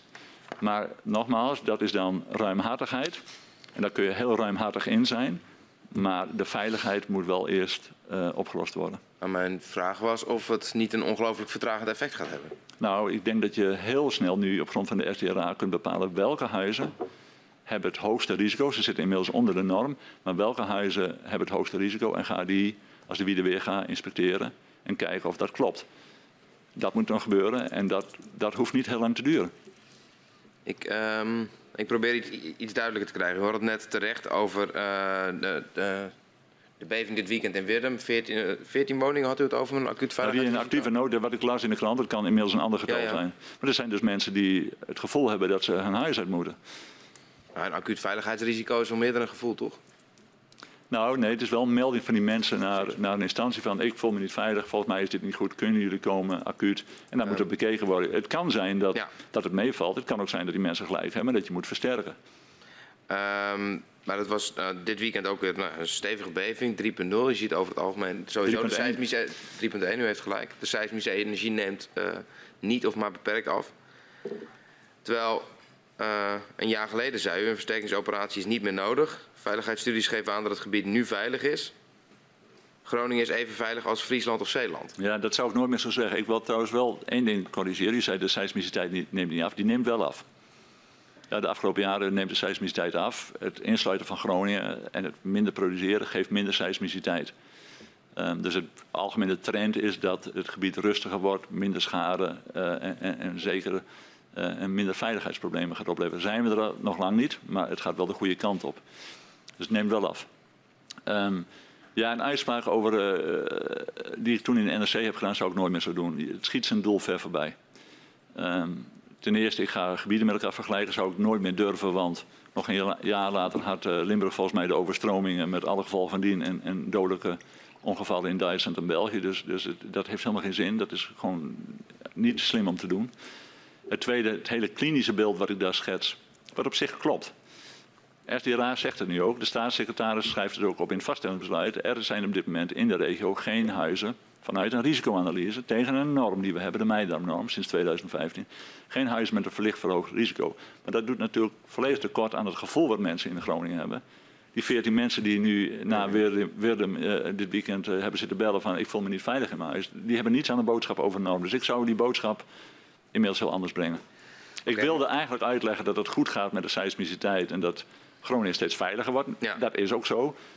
Maar goed, de rel heb ik ook gezien. Ik, ik ga getallen gebruiken die verwarrend werken, maar ik ga ook uiteindelijk niet een erkenning geven voor wat er speelt in die regio. Maar als we hem, ehm, nou, laat ik maar zeggen, de, de uitspraken ontdoen van het wat, eh, wat ronkende karakter. En gewoon wat meer inderdaad naar de kern van de boodschap kijken die u wilt overbrengen. U zegt net van ja, ik vind het verwijtbaar dat de overheid de versterking zo eh, heeft laten uitbreiden. Want wat gaan wij hier nou met z'n allen tegen elkaar zeggen op het moment dat er een beving is en er een huis instort? En we weten niet welke huizen er veilig zijn. Hoe verhoudt die urgente boodschap richting de overheid Ja. zich met het beeld dat u zegt van versterking zit er wel zo ongeveer op? Nee. Oké, ten eerste verwijtbaar heb ik de overheid heb ik geloof ik niet genoemd. En dat ik de overheid iets verwijt, maar ik vind het niet verstandig. Ehm, kijk, nou zit ik dan, eh, dit, en dit is een discussie die ik dan toch ga voeren. Eén, je hebt een normatieve veiligheid. En twee is, je hebt versterken. En de drie, je hebt nou emotionele veiligheid. Ik ga niet over alle drie praten, maar ik ga wel even uitleggen wat die normatieve veiligheid is. In Nederland, of het nou Schiphol is, overstromingsrisico, de Deltawerken of Groningen, benaderen wij risico's vanuit een redelijk hoog niveau. We gebruiken een norm, eh, in dit geval de Meijernorm, en we toetsen of dat gebied aan die norm voldoet. Dat doe je ook met Schiphol en het Ja, ja. valgevaar van een vliegtuig. Op grond van die hele normatieve, die klinische, wel objectieve benadering, lijkt het erop dat in Groningen het grote gevaar geweken is. Betekent dat dat elk huis in Groningen veilig is? Nee. Dus kan ik zeggen tegen elke Groninger, u woont in een veilig huis? Nee. Daarvoor zul je toch uit die SDRA lijsten moeten gaan maken. Met de huizen die het hoogst in risico zitten. Die huizen zul je moeten inspecteren of de SDRA klopt, de typologie die in de SDRA zit klopt voor dat huis, of we dat goed hebben gedaan. En tweede, of er geen verbouwingen zijn gedaan. Dan kun je erachter komen dat het huis niet veilig is. Moet je doorrekenen met een NPR die geldig is en dan kom je erachter misschien dat je moet versterken. Verwacht ik dat dat heel grote aantallen zijn? Nee. Verwacht ik niet, want dan zou die SDRA eh, helemaal niet goed zijn en die is inmiddels na tien jaar ontwikkeling wel goed.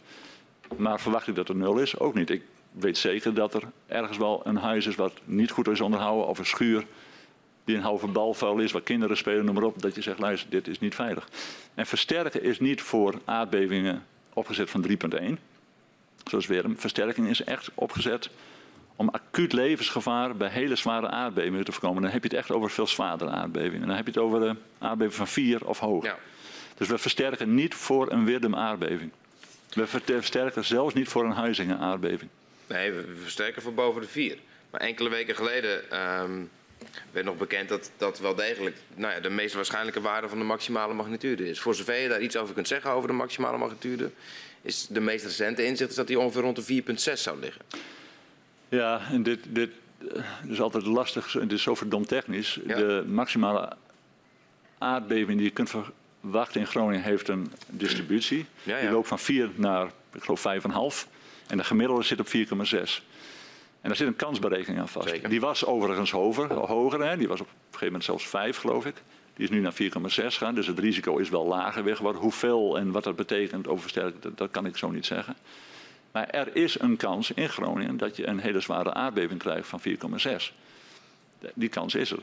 En je moet versterken, niet alleen op 4,6, maar op zwaardere aardbeving boven de 4, met die kans om te kijken van, kan dit huis zo'n aardbeving aan, ja of nee? En is die kans reëel voor de mensen? Kijk, die kans zal nooit nul zijn. Maar hij moet wel boven of beneden de meidamnorm liggen. Hoe, um, u zei net van ik, ik, ik kijk in die zin uh, uit, tenminste ik weet niet of uitkijken zijn, maar naar het, naar het verhoor dat wij zullen gaan voeren uh, met de heer Kokkelkoren over de veiligheid. Um, die waarschuwt erop dat uh, er nog altijd een fors aantal huizen versterkt zou moeten worden. En dat Groningen pas veilig is als de gaswinning beëindigd is en de versterkingsoperatie is af. Ja. Heeft hij het woord fors genoemd? Dat heeft hij, uh, even kijken hoor. Ja, duizenden al beoordeelde huizen wachten nog op versterking. Uh, ook bij nieuwe inspecties blijkt nog steeds dat huizen versterkt moeten worden. Dan zou het kunnen dat ik daar het voor zou hebben toegevoegd. Ja, dus ik weet niet maar het zijn er volgens hem ettelijke duizenden. Ja, dat, dat zou ik niet verwachten op grond van de SDRA. Want ik zou verwachten op grond van de SDRA die zegt dat huizen voldoen. Dan moeten we dus heel veel huizen verkeerd in de SDRA hebben staan. Hè, die door TNO wordt gemaakt. En dat zou kunnen. Is niet mijn verwachting. Nee, maar de heer Kokkelkoor heeft letterlijk in... Ik bedoel, toen u het had over die 50 huizen... Uh, was zijn letterlijke reactie, daar klopt niets van. Ja, maar dat is, dat is toch iets anders. En die 50 is nogmaals, dat, en daarom had ik dat getal nooit meer noemen. Ik praat daar over een normatieve model.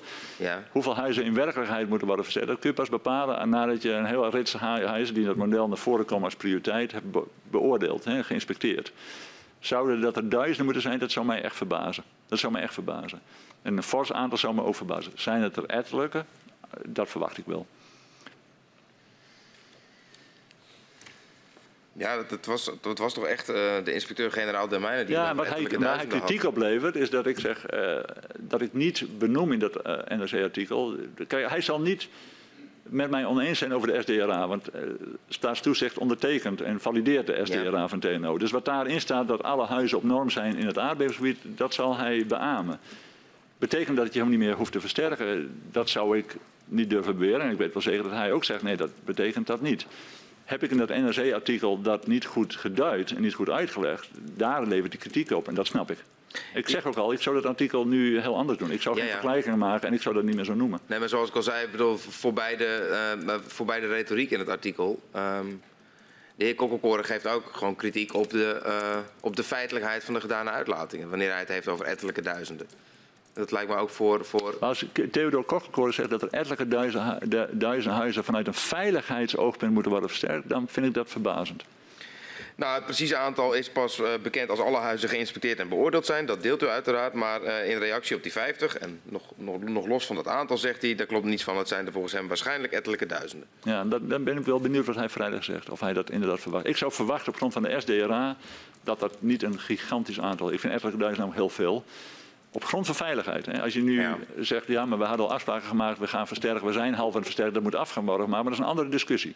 Dat gaat niet over veiligheid. Maar we hadden het net over het veiligheidsgevoel. En de, wat doet het met het veiligheidsgevoel van, van, van de Groningen wanneer zij uh, nou ja, uh, een, een, hele discussie moeten aanhoren tussen, tussen de operator ja, van het Groningenveld en de, de inspecteur-generaal van het staatstoezicht der mijnen over of hun huisversterking ja, maar daar heb ik ook mijn spijt. Is. Ik heb mijn excuus daarvoor aangeboden. Ik heb gezegd, toen al, de dag erop ben ik het aardbevingsgebied ingegaan.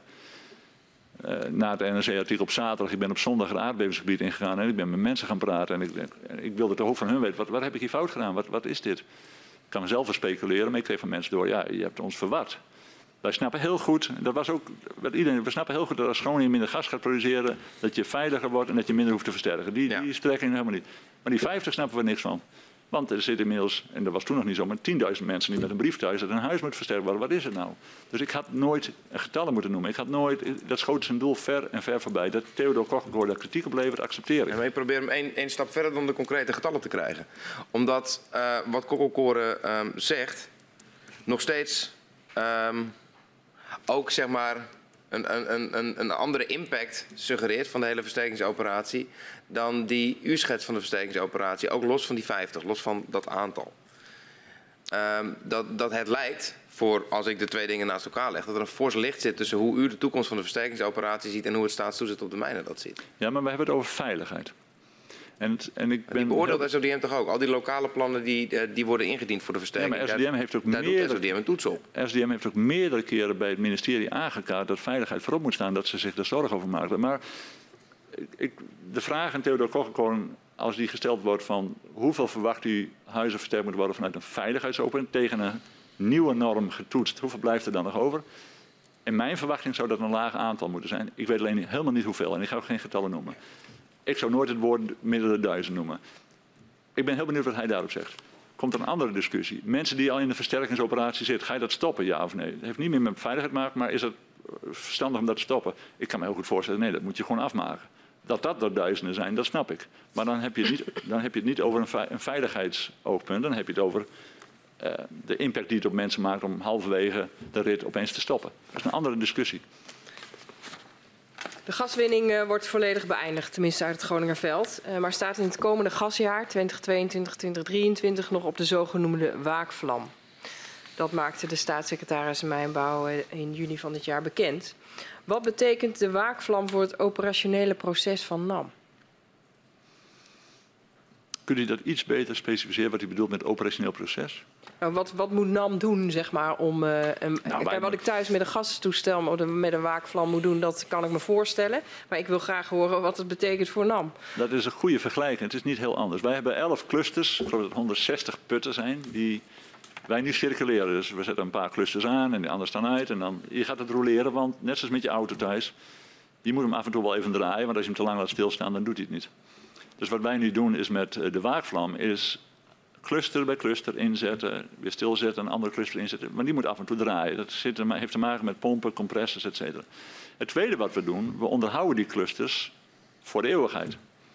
Ja, voor de eeuwigheid? Ja, we gaan zeker niet een soort breakdown filosofie toepassen van, nou ja, die cluster die mag wel kapot. Nee, wij moeten wel klaarstaan dat, en ik, nogmaals, ik hoop het niet en ik verwacht het eigenlijk niet, maar als er zometeen een beroep op mij wordt gedaan, je krijgt een instructie, wettelijk, van ga maar 20 miljard kuub produceren, dan moet ik het ook kunnen dan moet die installatie onderhouden zijn. Dus een ketelinstallatie thuis is geen slechte vergelijking, maar die staat ook op een wagen, maar die onderhoud ik wel. Want op het moment dat het winter wordt, wil ik wel weten dat hij draait. En dat hij het huis verwarmt. Zo operationaliseren wij Groningen ook. Ja, dus sommige clusters staan soms aan en soms uit. Ja, alleen als het heel koud wordt in de winter, dan moet je ze allemaal aanhouden, want anders bevriezen ze. Oké, okay. ik, ik, snap het. Uh, nu las ik dat uh, een minimum flow ongeveer 2,8 miljard kuub per jaar is, uh, denk ik, voor de komende twee jaar. Hoe is dat voor, voor de periode na 2024? Het zal niet veranderen, tenzij we minder clusters. De, de hoeveelheid volume wordt bepaald door hoeveel clusters je wilt uh, in de lucht houden. Nou, met 11 is 2,8. Ga je zo meteen 5 doen, omdat je denkt, nou ik heb straks die capaciteit, dan kan dat minder worden. Is, is daar al over besloten hoeveel clusters er al dan niet open moeten blijven? Nee, Veilbrief heeft in zijn laatste vaststellingsbesluit mhm. gezegd nu 11 en hij gaat, ik meen voor april, besluiten of het terug kan naar 5. Um, ehm, in hoeverre doet NAM onderzoek naar de invloed uh, die die waakvlam heeft op de seismiciteit en de drukontwikkeling uh, in het Groningerveld? Nou, wat wij via TNO zullen doen, is dat TNO een nieuwe SDRA moet maken. Mm -hmm elk jaar als onderdeel. Er komt elk jaar een vaststellingsbesluit, ook terwijl we op de waakvlam staan. We hebben er net bij een gehad.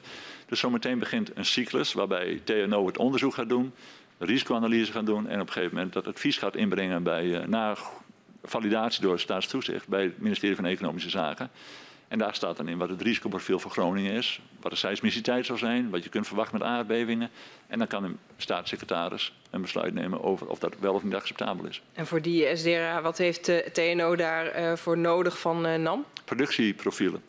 Dus we moeten weten hoeveel gaan wij produceren. Ja, en die maakt u? Die maak ik, ja.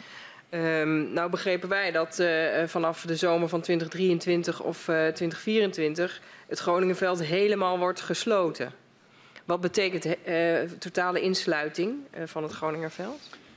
Dat moet nog goed gespecificeerd worden, maar het betekent wel einde van de productie. En dat betekent ook einde van al die clusters die u net noemde. Ja, en, en daar zit nog een kans voor ons uh, en de regio. Maar goed, dat is een ander verhaal. Maar het betekent einde van de clusters. En dan moet je ze gaan opruimen. Mm -hmm. En dat wordt een, een operatie die, ik schat, meer dan een miljard euro gaat kosten. Daar hebben we reserveringen voor. Maar dit wordt de grootste opruimoperatie in de gas- en olieindustrie in één keer, in één campagne in de geschiedenis. En daar zit een geweldige kans voor, voor Groningen in, want ik maak de vergelijking vaak met baggeren. We zijn ooit gaan baggeren in Nederland omdat we rivieren hadden. We wonen in een delta en die slipte dicht en toen kwamen de bedrijven die dat goed konden. Tegenwoordig zijn wij wereldleider. Boskalis van Oort, noem maar op. Mm -hmm. Met het opruimen van 300 gasputten. Wat, en dat is zeer technisch werk, zeer complex werk, maar ook zeer belangrijk werk. Want de reservoirdruk in dit geval is nog best hoog. Die moeten worden afgesloten, die moeten worden opgeruimd, de leiding moet worden weggehaald en de installaties. Dat is een grote operatie. Ik heb twee doelen. Ik wil het lokaal aanbesteden. -hmm. Dus ik wil de bedrijven uit het noorden dit met ons gaan doen. En daar zijn we heel druk mee. We zijn er ook al mee begonnen. We hebben al wat opgeruimd. Het tweede is, ik wil dat we heel veel tijd gaan spenderen aan de meteorologie en technologie en innovatie, zodat we net zoals die baggerindustrie hier heel goed in kunnen worden. En mijn visie, en dit is een klein ding wat NAM nog gaan zijn, is dat we in het noorden een bedrijfstak ontwikkelen die dat niet alleen zo meteen in Groningen heeft gedaan en geleerd, maar die dat ook offshore kan doen. Als je het extrapoleert, is deze industrie binnen nu en de komende 15 jaar ongeveer 50 miljard in Europa. Want het einde van de fossiele tijdperk komt eraan. En op een gegeven moment moet iedereen opruimen. Dat is 50 miljard waar het geld voor gereserveerd is, maar wat nog moet worden uitgevoerd. Als bedrijven in Groningen daar heel goed in kunnen worden, de boskades van het opruimen. Dat, en het is misschien naïef en het is misschien veel te ambitieus, maar ik ga het wel proberen. Ja. Dus u zegt, hè, als NAM bent u verantwoordelijk voor het opruimen van die, van die locaties en die installaties. En u ziet daarin eigenlijk een kans om daar heel erg goed in te worden. Heel lokaal, wat we eigenlijk in die 60 jaar Groningen niet goed gedaan hebben, is meer teruggeven aan de regio. En dan heb ik het niet eens over de staat, heb ik het over NAM. Want hoe wilt u die locaties achterlaten in Groningen? Dat doen we in overleg met de omgeving. Wat wij gaan doen is, uh, die, die, putten, daar zijn wetgeving voor. Die moet je afsluiten, veilig, moet staatstoezicht goedkeuren dat ze goed afgesloten zijn. Daar, daar kun je weer niet over onderhandelen. Wat we wel willen doen met de locaties. Vaak is de landeigenaar een boer, zijn we het niet zelf. Je moet ten eerste met de landeigenaar praten. Hoe wil je hem terug hebben? Mm -hmm. Maar waar wij een kans zien om die locatie te herontwikkelen met de omgeving in iets nieuws waar zij nut bij hebben of baat bij hebben, dan doen we dat. En daar gaan we ook in investeren. We hebben een voorbeeld daarvan, dat is bij Emmen. Oude gasinstallatie hebben we herontwikkeld en daar staat nu een groen waterstof of een groene fabriek. Er staat een zonnepark. En er staat zometeen een biogasinstallatie. Nou, niet iedereen wil dat. Dat kun je niet als NAM bepalen van dat ga ik doen. Maar je kunt wel met een dorp, Huizingen, Loppersum, Westerwijdweer, mm -hmm. bepalen van hé, hey, wij hebben die locatie. Als een landeigenaar toestaat, hoe zouden jullie die graag willen hebben? Wil je dat daar gras wordt gezaaid of zou je daar graag iets mee willen doen? Kunnen we dat aan jullie overdragen op een manier dat je er nog wat aan hebt? Daar zit voor mij, dat is wel de ruimhartigheid aan de achterkant waar ik hoop dat we nog wat kansen krijgen. En we hebben een voorbeeld. Wat, he, wat heeft u? Een voorbeeld daarvan. Voorbeeld. Dat is Emmen. Wel Emmen, zo, ja. En u zei, hè, ik wil dat heel graag lokaal uh, aanbesteden. Wat, waar moet ik dan aan denken als het gaat om uh, werkgelegenheid in de regio? Ja, ik kan het niet precies in honderden of duizenden banen aan, aan uitrekenen. Maar als u ervan uitgaat dat, dat alleen Groningen al een miljard euro aan, aan werk is. Dit is werk met machines natuurlijk, die ook geld kosten, maar ook mensen. Ja, dit, dit kan een grote industrie worden. Dit wordt de grootste opgave in de Noordzee. Als u een beeld hebt van wat er in de Noordzee aan installatie staat en wat het kost en wat het gaat opleveren om dat allemaal op te ruimen, dat gaat om echt duizenden banen. Dus in Groningen zal het misschien om, om, om 100 banen gaan, dat weet ik eigenlijk niet, daar hebben we nog niet naar gekeken. Maar als je dat extrapoleert, is dit een gigantische industrie. En we zijn ook, en het is niet alleen een Gronings bedrijf, want ik vind ook dat we ereplicht hebben naar Drenthe en Friesland, dus we kijken naar het noorden. U zei al, uh, de, de, de mijnbouwwet uh, heeft opruims, opruimingsverplichtingen uh, vastgelegd. In het akkoord op hoofdlijn is vastgelegd dat NAM daar voldoende voorzieningen voor treft. Hoe groot is het bedrag dat NAM voor dat opruimen opzij heeft gezet? Ik dacht voor Groningen, maar nu overvraagt u mij een klein beetje. Maar ik ga even gokken, het zit tussen de 1 en 2 miljard euro. Tussen de 1 en de 2 miljard ja. euro. En in hoeverre zijn daar onderbouwingen onder en analyses of dat voldoende is? Volledig. Helemaal Volledig. Ja, we hebben benchmarks noemen we dat. Dus we hebben referentiekaders voor hoeveel het kost om een put op te nemen, hoeveel het kost om een, een pijpleiding schoon te maken en weg te halen. We hebben hoe het beton, dat is dat echt op, dat, dat kunnen we als NAM heel goed. eh, engineeren en tot op een diep niveau en gedetailleerd uitwerken. Dus dat is wel gebeurd. Gro- grote eh, eh, plannen. Hoe klaar is de NAM-organisatie en, en directie zeg maar, om dat ook te kunnen blijven doen de komende jaren? Dit is mijn grootste ambitie voor Groningen. En gaat u het ook zelf doen? Wij gaan het zelf aansturen. Uiteindelijk betalen wij, dus je moet zelf wel de regie houden. Maar wij zijn afgelopen jaar heb ik hier persoonlijk heel veel tijd aan besteed om met lokale partijen, en ik ga ze hier niet noemen, maar met lokale partijen om tafel te gaan zitten. Zullen we dit doen samen? Nou, eh, zagen we als je, eh, als je een gemiddelde maakt, dan is een gemiddelde NAM-directeur een jaar of vijf, eh, zeg maar, directeur. Wat betekent dat? Ja, dat, dat heb ik niet helemaal in de hand. Maar ik zal u verzekeren dat ook de volgende NAM-directeur dat, dat in de overdracht meekrijgt. En ik kom nog terug als hij of zij dat niet gaat uitvoeren. Ik Nee, ik, teken ik dat maak er grap over. Nee, dit, Ja. dit is beleid dat is zo zinvol, zo goed. Ook afgestemd met de aandeelhouders. Mhm. Dus hier is continuïteit, denk ik. wel. Ik kan niks garanderen voor de toekomst. Het, het zou fout zijn als ik 100% garantie ga afgeven. Maar het, het zou toch wel vreselijk zijn als dat niet gebeurt. Het kan, met- het kan ook niet lukken. Hè. Ik, bedoel, ik zal niet zeggen, het is een ambitie die ik heb. Het is een, ik word geïnspireerd door, door voorbeelden in de industrie waar, wat ik al zeg, baggeren, de Mhm. Van, fantastisch. Daar kunnen we als Nederland trots op zijn dat we dat zo goed kunnen. Dat is een droom. Kan ik me realiseren, dat weet ik niet meer. Ik ga heel hard mijn best doen en ik zal zorgen dat mijn opvolger of opvolgster dat ook zal doen. En u zegt met volledige steun van de aandeelhouders. Ja, dit stem ik af. En ik, beide aandeelhouders voelen net als NAM echt wel een ereplicht naar Groningen. En willen heel graag nog wel goed doen voor de provincie. Ik zal u een ander voorbeeld geven. Ik ben drie weken geleden, wat ik al zei, met Ben van Beurden geweest om te praten over groene waterstof. Met, met eh, René Paas, eh, met Koen Schuiling en met een wethouder van de Eems Delta. We zijn als NAM, maar ook de aandacht zijn serieus om te kijken van wat kunnen we nog doen voor dit gebied. Ik heb het beeld al geschetst. Als we straks allemaal weggelopen zijn en dit was het, dan vind ik dat we die mensen heel erg tekort gedaan hebben. U wilt eh, locaties netjes achterlaten. Hij heeft een ambitieus plan voor eh, de toekomst van Groningen en wat eh, NAM en de aandeelhouders ervoor kunnen betekenen. We hebben het eh, gehad over de wens om, om ruimhartig te willen zijn. Eh, maar er zijn in dit gesprek, maar ook in andere verhoren, is het soms ook een ander beeld.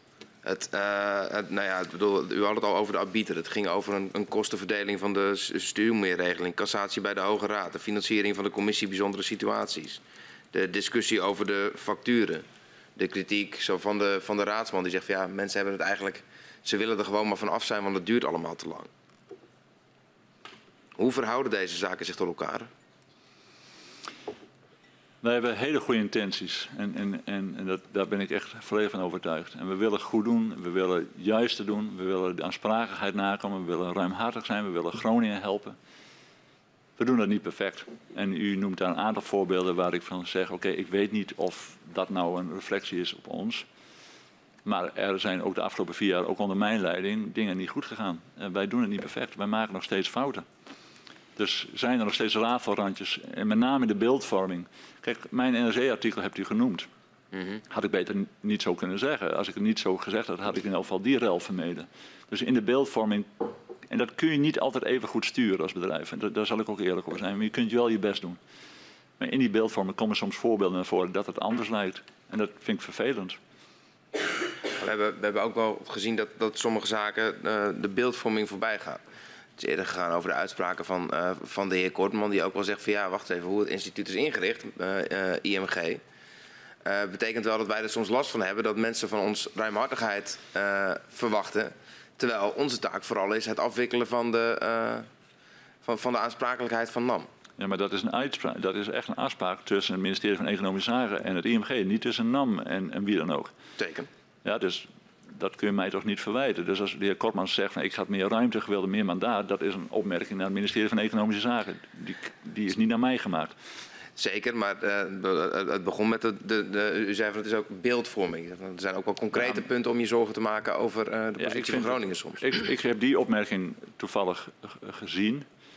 Wat hij daar zegt van dat het in zijn visie beter was geweest dat het ministerie van Economische Zaken het IMG meer mandaat had gegeven van. Wat hier gebeurd is, is dat NAM heeft afspraken gemaakt met het ministerie van Economische Zaken. Het ministerie van Economische Zaken heeft besloten, niet NAM, om die rechtstreeks weer te vertalen naar de IMG. Dat hadden ze ook niet hoeven doen. Uh, dus hij zegt van ja, geef mij meer mandaat. Dat zegt hij tegen het ministerie van Economische Zaken. Daar kan ik weinig aan doen. En ik zou het niet terecht vinden als, als in de beeldvorming NAM daar wordt, op wordt aangegeven. Daar hebben wij geen rol in gespeeld. Um, in een aantal verhoren is gesproken over de mate van juridisering, en schade, uh, uh, juridisering in de schadeafhandeling en, en de versterking. Ehm, we hebben een, een, verhoor gehad met mevrouw Heijten. die had het uitgebreid over haar strijd tegen de advocaten van de Brouw Blackstone. Andere getuigen spreken over juridische processen, het eindeloos inschakelen van, van inspecteurs. mensen schetsen een beeld van dat ze zich wantrouwd voelen. Wat vindt u ervan dat dit kennelijk het beeld is? Dit is wel een beeld ver voor mijn tijd over de NAM. Zeker. Maar ik zal u eerlijk bekennen dat het beeld nu nog steeds er is, maar richting overheid.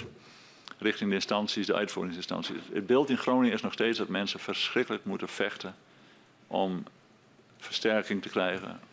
Schade in het aardbevingsgebied hoor ik heel weinig over. Dat, volgens mij zit dat veel meer in de gebieden buiten het aardbevingsgebied. Maar in het aardbevingsgebied heerst nog steeds een grote, grote onrust, frustratie, pijn, uh, angst rondom versterken. En dat ze het maar niet voor elkaar krijgen om dat gedaan te krijgen. Dus het beeld is niet veranderd. Alleen de partijen waar ze nu op kijken is niet meer NAM, is, is, is, zijn de uitvoeringsinstanties, is de, is de overheid. Ja. Ook omdat u daar zelf natuurlijk op afstand uh, ja, bent komen te staan. Ja, ik wil niet zeggen dat wij het beter deden, want mevrouw Heijten praat over een tijd dat NAM nog betrokken was. Dus ik, ik heb het woord zooi genoemd. En dat, wat ik bedoel is dat wij, toen wij de crisis veroorzaakten wat al, waar wij al een hoofdrol in gespeeld hebben. Het escalatie van deze crisis, daar hebben wij gewoon veel te leren. Hebben we gewoon niet goed aangepakt. En als u dat iets concreter maakt? Bedoelt u de oorzaak van waarom wij huizing hebben laten ontstaan en dat dat niet goed voorspeld was? Nou, nee, dat, dat, daar laat ik er twee dingen over zeggen. Voor huizingen is het probleem al ontstaan. Wij hebben tussen 2000 en 2010 samen met KNMI, EZK en Delft en die paar instanties en die paar mensen die hier heel ex veel expertise hadden, een blinde vlek gehad voor wat de data, wat de aardbevingen ons vertelden. Er waren al genoeg aanleidingen in die periode om te zeggen: oké, we moeten onderzoek gaan doen. Dit, dit, dit gaat de verkeerde kant op. Er Westerende in 2006 was al een aardbeving. Dus, dus wat mij en ik verwijt niet met iets, maar wat wij geleerd hebben, is, we waren gewoon, en het woord nieuwsgierig kan blijkbaar niet gebruikt maar wij waren gewoon, we hadden een blinde vlek. We waren gewoon niet scherp genoeg samen met die kleine groep expertisehouders. Het tweede wat nam, en dat ligt echt bij ons, niet goed gedaan, wij hebben onvolledige antenne gehad voor de maatschappelijke onrust die er al was. Groningen Bodembeweging was al ver voor Huizingen opgericht. En wij hebben onvoldoende ingezet. Hier is een veenbrand gaande, maatschappelijk. Hier zijn mensen klaar ermee.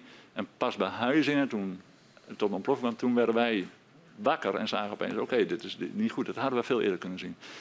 Na Huizingen, ja, wij zijn in een uh, rol gaan stappen om te helpen met de schade en versterken. En op een gegeven moment zaten wij een publieke functie uit te voeren wat we helemaal niet konden. En dat heeft ook tot de escalatie van de crisis uh, geleid. Fakkeloptochten. Ik denk dat we dicht tegen een, een gele hesjesbeweging beweging aan zaten in Groningen. Voor zover die er al niet was die escalatie na Huizingen hebben wij ook een rol, niet als enige, maar wel een rol in gespeeld. Door veel te lang te denken, wij kunnen dit oplossen. Wij, gaan het oplossen. wij kunnen helpen. En dat waren goede intenties. Uh, NAM wilde echt in dat gebied snel de problemen oplossen. Maar het werd een besturenprobleem waar wij helemaal geen verstand van hebben. En we hadden er veel eerder moeten uitstappen en we hadden veel eerder de samenwerking moeten zoeken met andere partijen om dat beter te doen. Is het makkelijk? Beslist niet, want ook de overheid, en dat ziet u ook, worstelt hier verschrikkelijk mee. Nou, als er één groep is die hier in, toe in staat moet zijn, is het de staat, is het de overheid. Die, dat is de publieke functie die dit mhm. soort dingen kan doen. Dus het was nooit makkelijk geweest, maar ik denk wel dat de NAM in die escalatie naar Huizingen uh, een aantal dingen anders had moeten doen. Wanneer u het heeft over intenties, dan wil ik nog even uh, stilstaan. U refereerde er eerder ook kort aan um, bij het verhoor met de heer Schulting, uh, de arbiter. Uh, die, die naar voren bracht dat NAM in ieder geval in zijn beeld de arbiters onder druk probeerde te zetten om tot andere uitspraken te doen. En dat waar NAM zich eerder nog schikte naar de uitspraken van de arbiter, de irritatie steeds groter werd en er vaak werd gedreigd dat NAM de uitspraak niet zou volgen en naar een hogere rechter zou stappen. Daar wil ik met hem over praten. Um, ik heb daar op afstand gestaan. Ik weet eigenlijk niet eens op welke periode dit precies is. Is dit voor mijn tijd geweest of was dit nog in tweede helft van 2018, dat, dat weet ik heel gezegd niet. Maar ik vind het een heel serieus signaal Want ik zeg altijd, wij moeten leren van de fouten die we hebben gemaakt. Er hoort bij dat we luisteren naar de omgeving en wat die ons vertelt. Hier wordt ons iets verteld. Ik weet wel dat alle arbitrage-uitspraken gevolgd zijn op één na en daar is geschikt. Dus ik weet niet wat hij daar precies over zegt, maar volgens mij klopt dat niet helemaal. Wij hebben alle arbitrage... Hij heeft het over dreigementen. Ja, nou, en, en dreigement vind ik heel zwaar. Dus ik wil nu heel graag met hem in gesprek over... In dat proces bent u ontevreden geweest over NAM. Wat hebben wij... Hou de spiegel op ons voor. Ja. En mijn intentie hier is niet om die man te corrigeren. Mijn intentie hier is om te leren als organisatie... Hebben we dit weer verkeerd gedaan? Hebben we weer hier fouten gemaakt? En laten we die dan accepteren. Het is wel van belang dat ik eerst begrijp welke fout ik gemaakt heb voordat ik hem kan accepteren. Dus dat gesprek moet eerst plaatsvinden en geduid worden. Maar dit, dit krijgt een opvolging. Ik laat dit niet liggen omdat ik dit te belangrijk vind.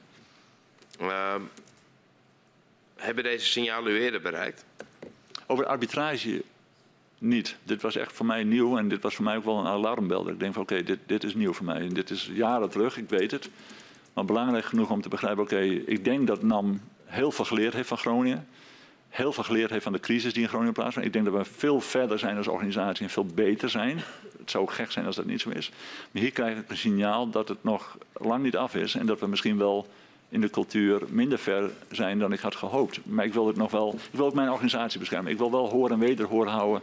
Ook met mijn mensen praten om te kijken wat speelt hier. En ik hoop dat de heer Schulting bereid is om met mijn mensen en mij in de Kamer te gaan zitten om dat te bespreken. Ja. Um, in 2019 bericht uh, RTV Noord erover dat NAM zou hebben gedreigd met het vervroegd stoppen van de gaswinning.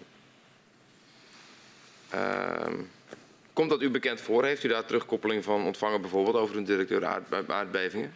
Nee, dat was, Zelf? dat, dat, was een, dat was de eerste keer en de laatste keer dat ik dat dreigement gehoord heb. Het was in mijn ogen nog steeds uh, een misvatting. Um, want we hebben daar wel, ik heb de heer Van der Leden voor het eerst ontmoet. Uh, we hebben natuurlijk die hoorzitting gehad. Maar we hebben daarna wel wat dingen gedaan. Uh, het was een, laat ik het toch maar even specificeren. Het was een gesprek tussen de heer Jurgens van NAM. -hmm. met mevrouw Wouters van EZK. De heer Sietsma van, uh, van NCG. En er waren twee secondanten bij.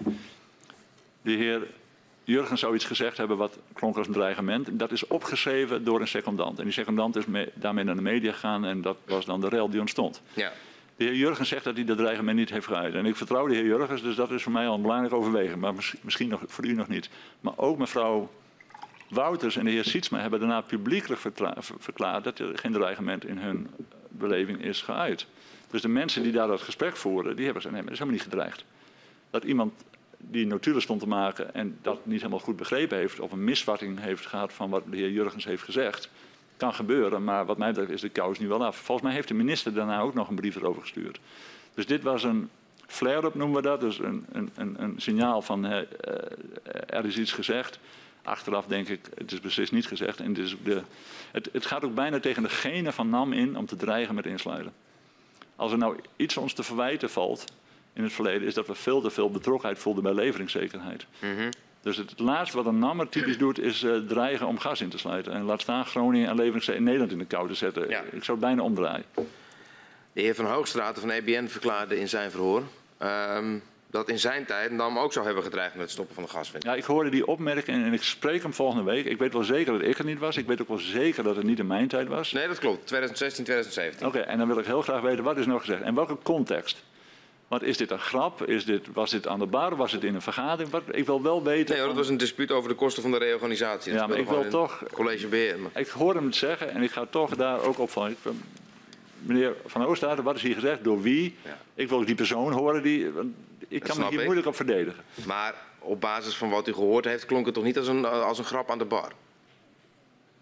Het is volgens mij, ik, ik ben er niet bij geweest, laat ik niet eens speculeren. Ik wil van Jan-Willem van Hoogstad horen, was dit een losse opmerking, een, een, flauwe opmerking? Was dit een throwaway remark, zoals ze in het Engels zeggen? Wat was dit? Of was dit een serieus dreigement? Ik, ik, ik, ik kan u verzekeren dat binnen NAM mensen over het algemeen leveringszekerheid en Nederland niet in de kou zetten als belangrijkste vinden. En soms ook nog te belangrijk. Want in de hele Groningen-discussie hebben wij niet voorgesteld om naar nul te gaan uh, in 2012. Omdat nee. wij gewoon niet ons konden voorstellen dat levenszekerheid dat aankon. Dus ik heb die opmerking van Jan-Willem van Hoogstadter gehoord. Ik, ik, ik, spreek hem volgende week en ik ga het vragen. Er zijn u geen gevallen bekend waarbij uh, dit soort dreigementen zouden zijn geuit? Nee, verder van dat. naar mevrouw van der Graaf. Ja. Ik heb nog een paar vragen voor u, meneer Atema. Ehm, misschien even, eh, dit laatste is er ook weer een voorbeeld van. Maar in het begin van het uh, verhoor uh, schetst u een beeld van een hele goede samenwerking met alle andere partners in het gasgebouw. De overheid, de regionale overheden ook daarbij meegenomen. dat schetst een beeld van harmonieuze verhoudingen. toch hebben we in dit gesprek best wel een aantal disputen en oneenigheden aan de orde gehad waarbij NAM juist tegenover die partners uh, staat. Um, en ook uh, uit de openbare verhoren komt het beeld uh, naar voren dat de verhoudingen in het gasgebouw verslechterd zijn. Hoe moeten we dat met elkaar rijmen? Ja, ik vind ze niet verslechterd. En, en dat je in een zo'n langdurige partnerschap, die onder zoveel druk staat, af en toe het niet met elkaar eens bent, af en toe een frictiepunt hebt, dat hoort wel bij een goed huwelijk. Um, en af en toe ook, frictie? Nou ja, dus dat we nu eh, een arbitragezaak hebben. En ik zal er niet eens, wordt frictie nemen terug. Dat we af en toe geschil van inzicht hebben en er niet helemaal uitkomen. En een derde moeten vragen om te mediaten of een arbitrage uh, aan verzagen. Het, hoort het is bijna onmogelijk om 60 jaar met elkaar samen te werken in zo'n complex dossier, in zo'n crisis, zonder dat je af en toe verschil van inzicht hebt.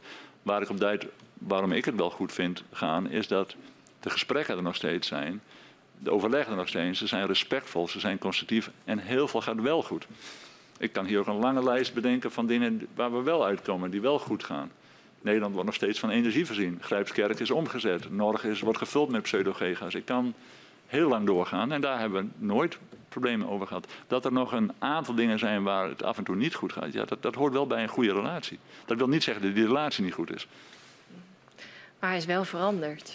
Dat ja, komt ook wel naar voren uit de beelden van de openbare verhoren. Ja, maar dat kan ik natuurlijk niet beoordelen. Ik ben de afgelopen vier jaar en daarin is hij niet veranderd. Eh, en, en ik, kan het, ik kan het niet vergelijken met 2012 en 2016. Dat, daar ben ik niet bij geweest. Eh, dat, dat, ja, dat kunt u nu zien. Want u hebt het hele beeld kunnen schetsen over al die jaren. Ik, ik heb dat niet. Ik heb alleen maar de ervaring die ik heb. En in die vier jaar vind ik het een goede relatie, goede partnerschap. Ook met de provincie, ook met de bestuurders. We hebben heel veel gesprekken met, met deze mensen over allerlei onderwerpen. Zijn we het af en toe met elkaar oneens? Dat, dat mag ook.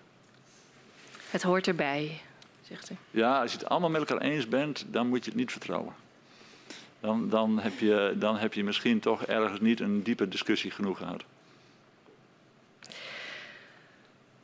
Ik kom nog even terug op eh, de stuwmeerregeling. Want uh, daar wekte u de indruk dat nou, op het moment dat de overheid u vraagt om iets te betalen, dat u zegt, nou dan betalen we. Maar uh, uit de stukken die we hebben gekregen, ook uh, van NAM en vanuit de departementen, krijgen we toch wel een ander beeld. Dat het helemaal niet zo gemakkelijk ging en dat NAM uh, nou ja, zelfs stevig in de pen klimt, zes pagina's gaat schrijven met allemaal redenen waarom ze dat niet helemaal in zijn geheel zouden moeten doen. NAM vindt het onaanvaardbaar dat de kosten van de stuwmeerregeling geheel bij NAM terechtkomen. Mede omdat hierdoor misschien schade zal worden vergoed waardoor, waarvoor NAM niet aansprakelijk is. En ook vindt NAM dat er schadevergoedingen worden uitgekeerd in een te groot gebied. Hoe moeten we dat beeld wat u hier schetst nou rijmen met Ja, dus het beeld dat ik schets is dat ik gebeld word door de heer Wiebes die zegt van ik heb dit met de regio afgesproken of ik ben dit van plan of ik heb, heb het al beloofd. Doen jullie daarmee? En toen heb ik gezegd, daar doen wij zeker aan mee.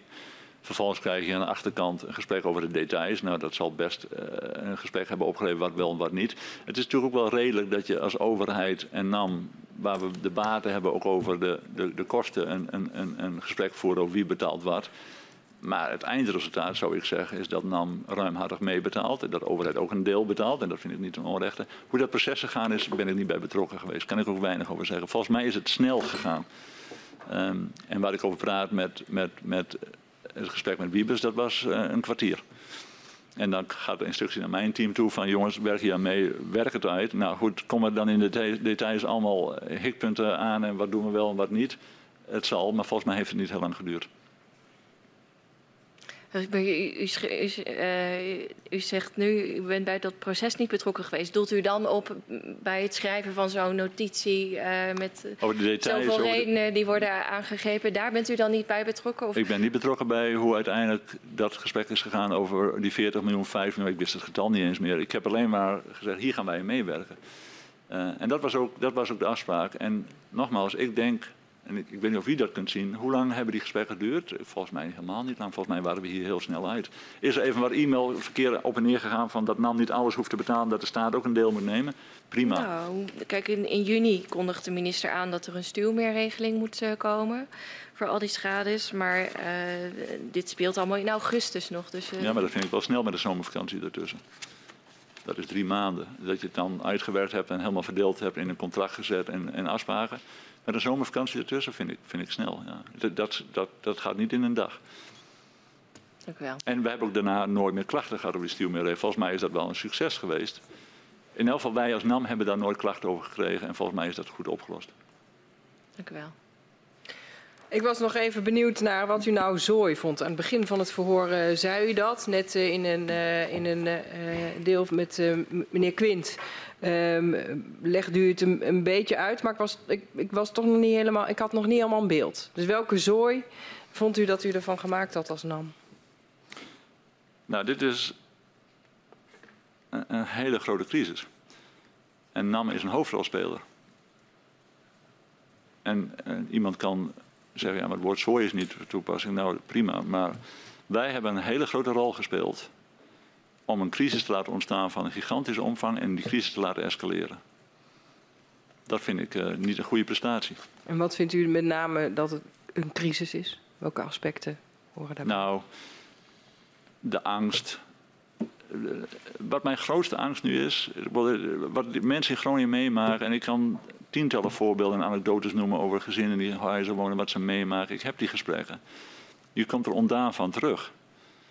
Um, dat gaat diep, dat gaat heel diep. Die mensen zitten soms totaal in de vernieling. En niet altijd is dat alleen maar aardbevingen en, en, en schade, maar vaak spelen die ook een rol.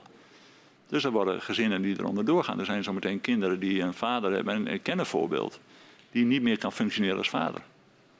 En die kinderen zijn dik in de twintig, die blijven thuis wonen omdat ze de moeder moeten bijstaan, omdat die vader zijn rol niet meer aan kan. Daar ben ik thuis geweest vorig jaar, december geloof ik. Um, daar rijd ik wel heel verkeerd van, vandaan. Dat, dat doet mij wel wat. Um, en wij hebben daar een hoofdrol in gespeeld. Ik snap het. We zien uh, dat de discussie ook weer oplaait over het opendraaien van de gaskraan in Groningen. En in een recent interview uh, met BNR, 14 eh, september, uh, gaf u aan dat NAM paraat staat indien er een opdracht komt van het Rijk om toch weer gas te gaan winnen. Welke consequenties heeft dat voor de veiligheid van Groningen? Het hangt er vanaf wat de minister ons. Eh, wat ik bedoel met paraat is, wij zullen er niet voor weglopen als het nodig is. Want als dat nodig is, moet hij zich realiseren, dan is de keuze gemaakt om ziekenhuizen eh, af te sluiten of Groningen te produceren. Dat is de keuze die de regering moet maken. Op het moment dat die keuze gemaakt is, nou, nu moet Groningen open, dan ga ik vanuit dat ik dan beter paraat kan staan. Mm -hmm. Ja, dan moet ik niet zeggen, nou ik heb een week nodig om op te starten. Dan is de nood aan de man. Dat bedoelt u Dat is wat ik daarmee bedoel. Mm -hmm. um, en wat betekent dat voor, um, dat betekent dat voor de veiligheid? Nou, wij weten op grond van de SDRA dat als je tussen de 20 en 30 miljard kuub gaat produceren per jaar, en dat zou je twee, drie jaar doen, dat je dan weer 600 tot 1000 huizen boven de Meijernorm krijgt. Dus dan zit je onmiddellijk weer in een gebied waar mensen acuut levensgevaar lopen, wat een te hoog risico heeft. Ik kan hier niet verklaren dat die 600.000 huizen al versterkt zijn. Nee. Daar zit ook mijn frustratie. Dat had inmiddels na tien jaar wel, wel duidelijk moeten zijn. Dat ook als dit gebeurt, zijn die huizen versterkt. En zitten dus onder de norm. En u zegt dat is mijn frustratie ook. Wat zou het betekenen voor het welzijn van de Groningers? Ja, dat, de finaliteit is de enige oplossing. En finaliteit? Finaliteit betekent einde van de productie in Groningen. En ik kan natuurlijk niet zeggen over dat als het noodscenario. En je hebt een keuze waarbij je ziekenhuizen en verpleeghuizen van de energie moet afzetten of Groningen opstarten. Ik ben blij dat ik die keuze niet hoef te maken. Ja. En ik denk dat als die keuze gemaakt wordt in die context, dat de Groningers daar begrip voor gaan hebben. Maar het is gewoon niet goed. En je hoopt dat die keuze nooit hoeft gemaakt te worden. En dat betekent dat Groningen zo snel mogelijk naar nul moet. Zo snel mogelijk uh, naar nul. In uh, 2015 kwam de uh, Onderzoeksraad voor de Veiligheid met een rapport over gaswinning in Groningen. En uw voorganger, de heer Schotman, stelde nadien dat NAM nieuwsgieriger had moeten zijn. We zijn nu uh, zeven jaar na, na dat uh, rapport. En um, NAM heeft ook uh, opnieuw teruggekeken naar al die jaren gaswinning. Heeft die, dat terugkijken nog nieuwe reflecties opgeleverd? Nou, ik heb die nieuwsgierigheid gespecificeerd. Het gaat echt om blinde vlekken die je had als NAM met een aantal partijen die ons hielpen rondom seismiciteit, die veranderden en wij hadden het niet in de gaten. Het heeft te maken met de antenne op maatschappelijk niveau. Dat je niet doorhebt dat in een omgeving, in een, in, een, in een gebied waar jij bezig bent, maatschappelijk onrust aan het ontstaan is. De veenbrand die we niet zagen. En ik heb het gehad over dat je moet samenwerken en dat je, en dat passen we nu ook wel zoveel mogelijk toe, altijd van tevoren met de omgeving in overleg moet om te bespreken wat je van plan bent. Dus u, noemde, vroeg mij net het opruimen. Wat wij nu al doen is met de omgeving gaan praten. Wij gaan straks opruimen. Mm -hmm. Hoe zou dat jullie passen? Wat vinden jullie dat wij moeten doen? Moeten we rekening houden met seizoenen? Moeten we rekening houden met een toegangsweg waar veel verkeer op gaat? Dus in overleg met de omgeving voordat je gaat beginnen. En niet beginnen en dan opeens klachten krijgen. Dus de nieuwsgierigheid vertaalt zich inmiddels wel naar een aantal acties die wij nemen. En dat is anders dan wat uh, voorheen werd gedaan? Ik denk dat het accent veel sterker is gelegd nu. Ja, dat hebben wij onvoldoende gedaan en dat accent ligt nu heel sterk. En alles wat wij doen, ga eerst praten. Ga eerst begrijpen wat de zorgen zijn van mensen. Ontzorg ze. Ik zal je een voorbeeld nemen. Ternaat, ook een moeilijk dossier. Gaswinning in een gebied waar we al heel lang gas winnen, maar dit is een controversieel project. Ik ben daarheen gegaan. Ik kom er vandaan trouwens uit Noordoost-Friesland. Ik heb die mensen toen gevraagd, wat zijn jullie zorgen? Toen zeiden ja, we willen hier geen Tweede Groningen. Ik zei, dat snap ik. En wat kan ik dan doen? Nou ja, geen aardbeving. Zei, nou, dan beloof ik één ding. Als hier aardbeving komen, sluiten we in. En toen hebben we afgesproken 3.0 insluiten. Dat zetten we zelfs in, de, in, in, de, in het winningsplan. En toen vroeg ze mij, ja, hoe zit het dan als het tien keer tussen de 2 en 3 is? Sluit ik ook in. Het gaat mij erom dat ik daar echt niet een gaswinning ga doen waarbij versterking nodig is of heel veel schade gaat ontstaan. Dus toen kregen we een heel ander gesprek. Want die mensen, oké, als je dat belooft en je zet dat in het binnensplan, oké, dan, dan is mijn zorg wel gedeeltelijk weg. Want dat jij het zegt, dat je niet aardbeving gaat veroorzaken, prima, maar dat geloof ik niet helemaal. Maar als jij belooft dat je in gaat sluiten als, als ze er komen, dat, dat ontzorgt mij wel. Dus die gesprekken voeren wij inmiddels veel duidelijker, veel explicieter en veel vroeger. En dan kun je mensen, je kunt heel veel zorgen bij mensen wegnemen als je dat doet. De zorgen die mensen hebben zijn niet irreëel, die zijn heel logisch. En dat, dat is in een gesprek bijna altijd op te lossen. Dank u wel. We zijn uitgevraagd als uh, commissie. Dank voor uw medewerking. Ik verzoek de G4 om u en de heer Veldhuizen naar buiten te geleiden.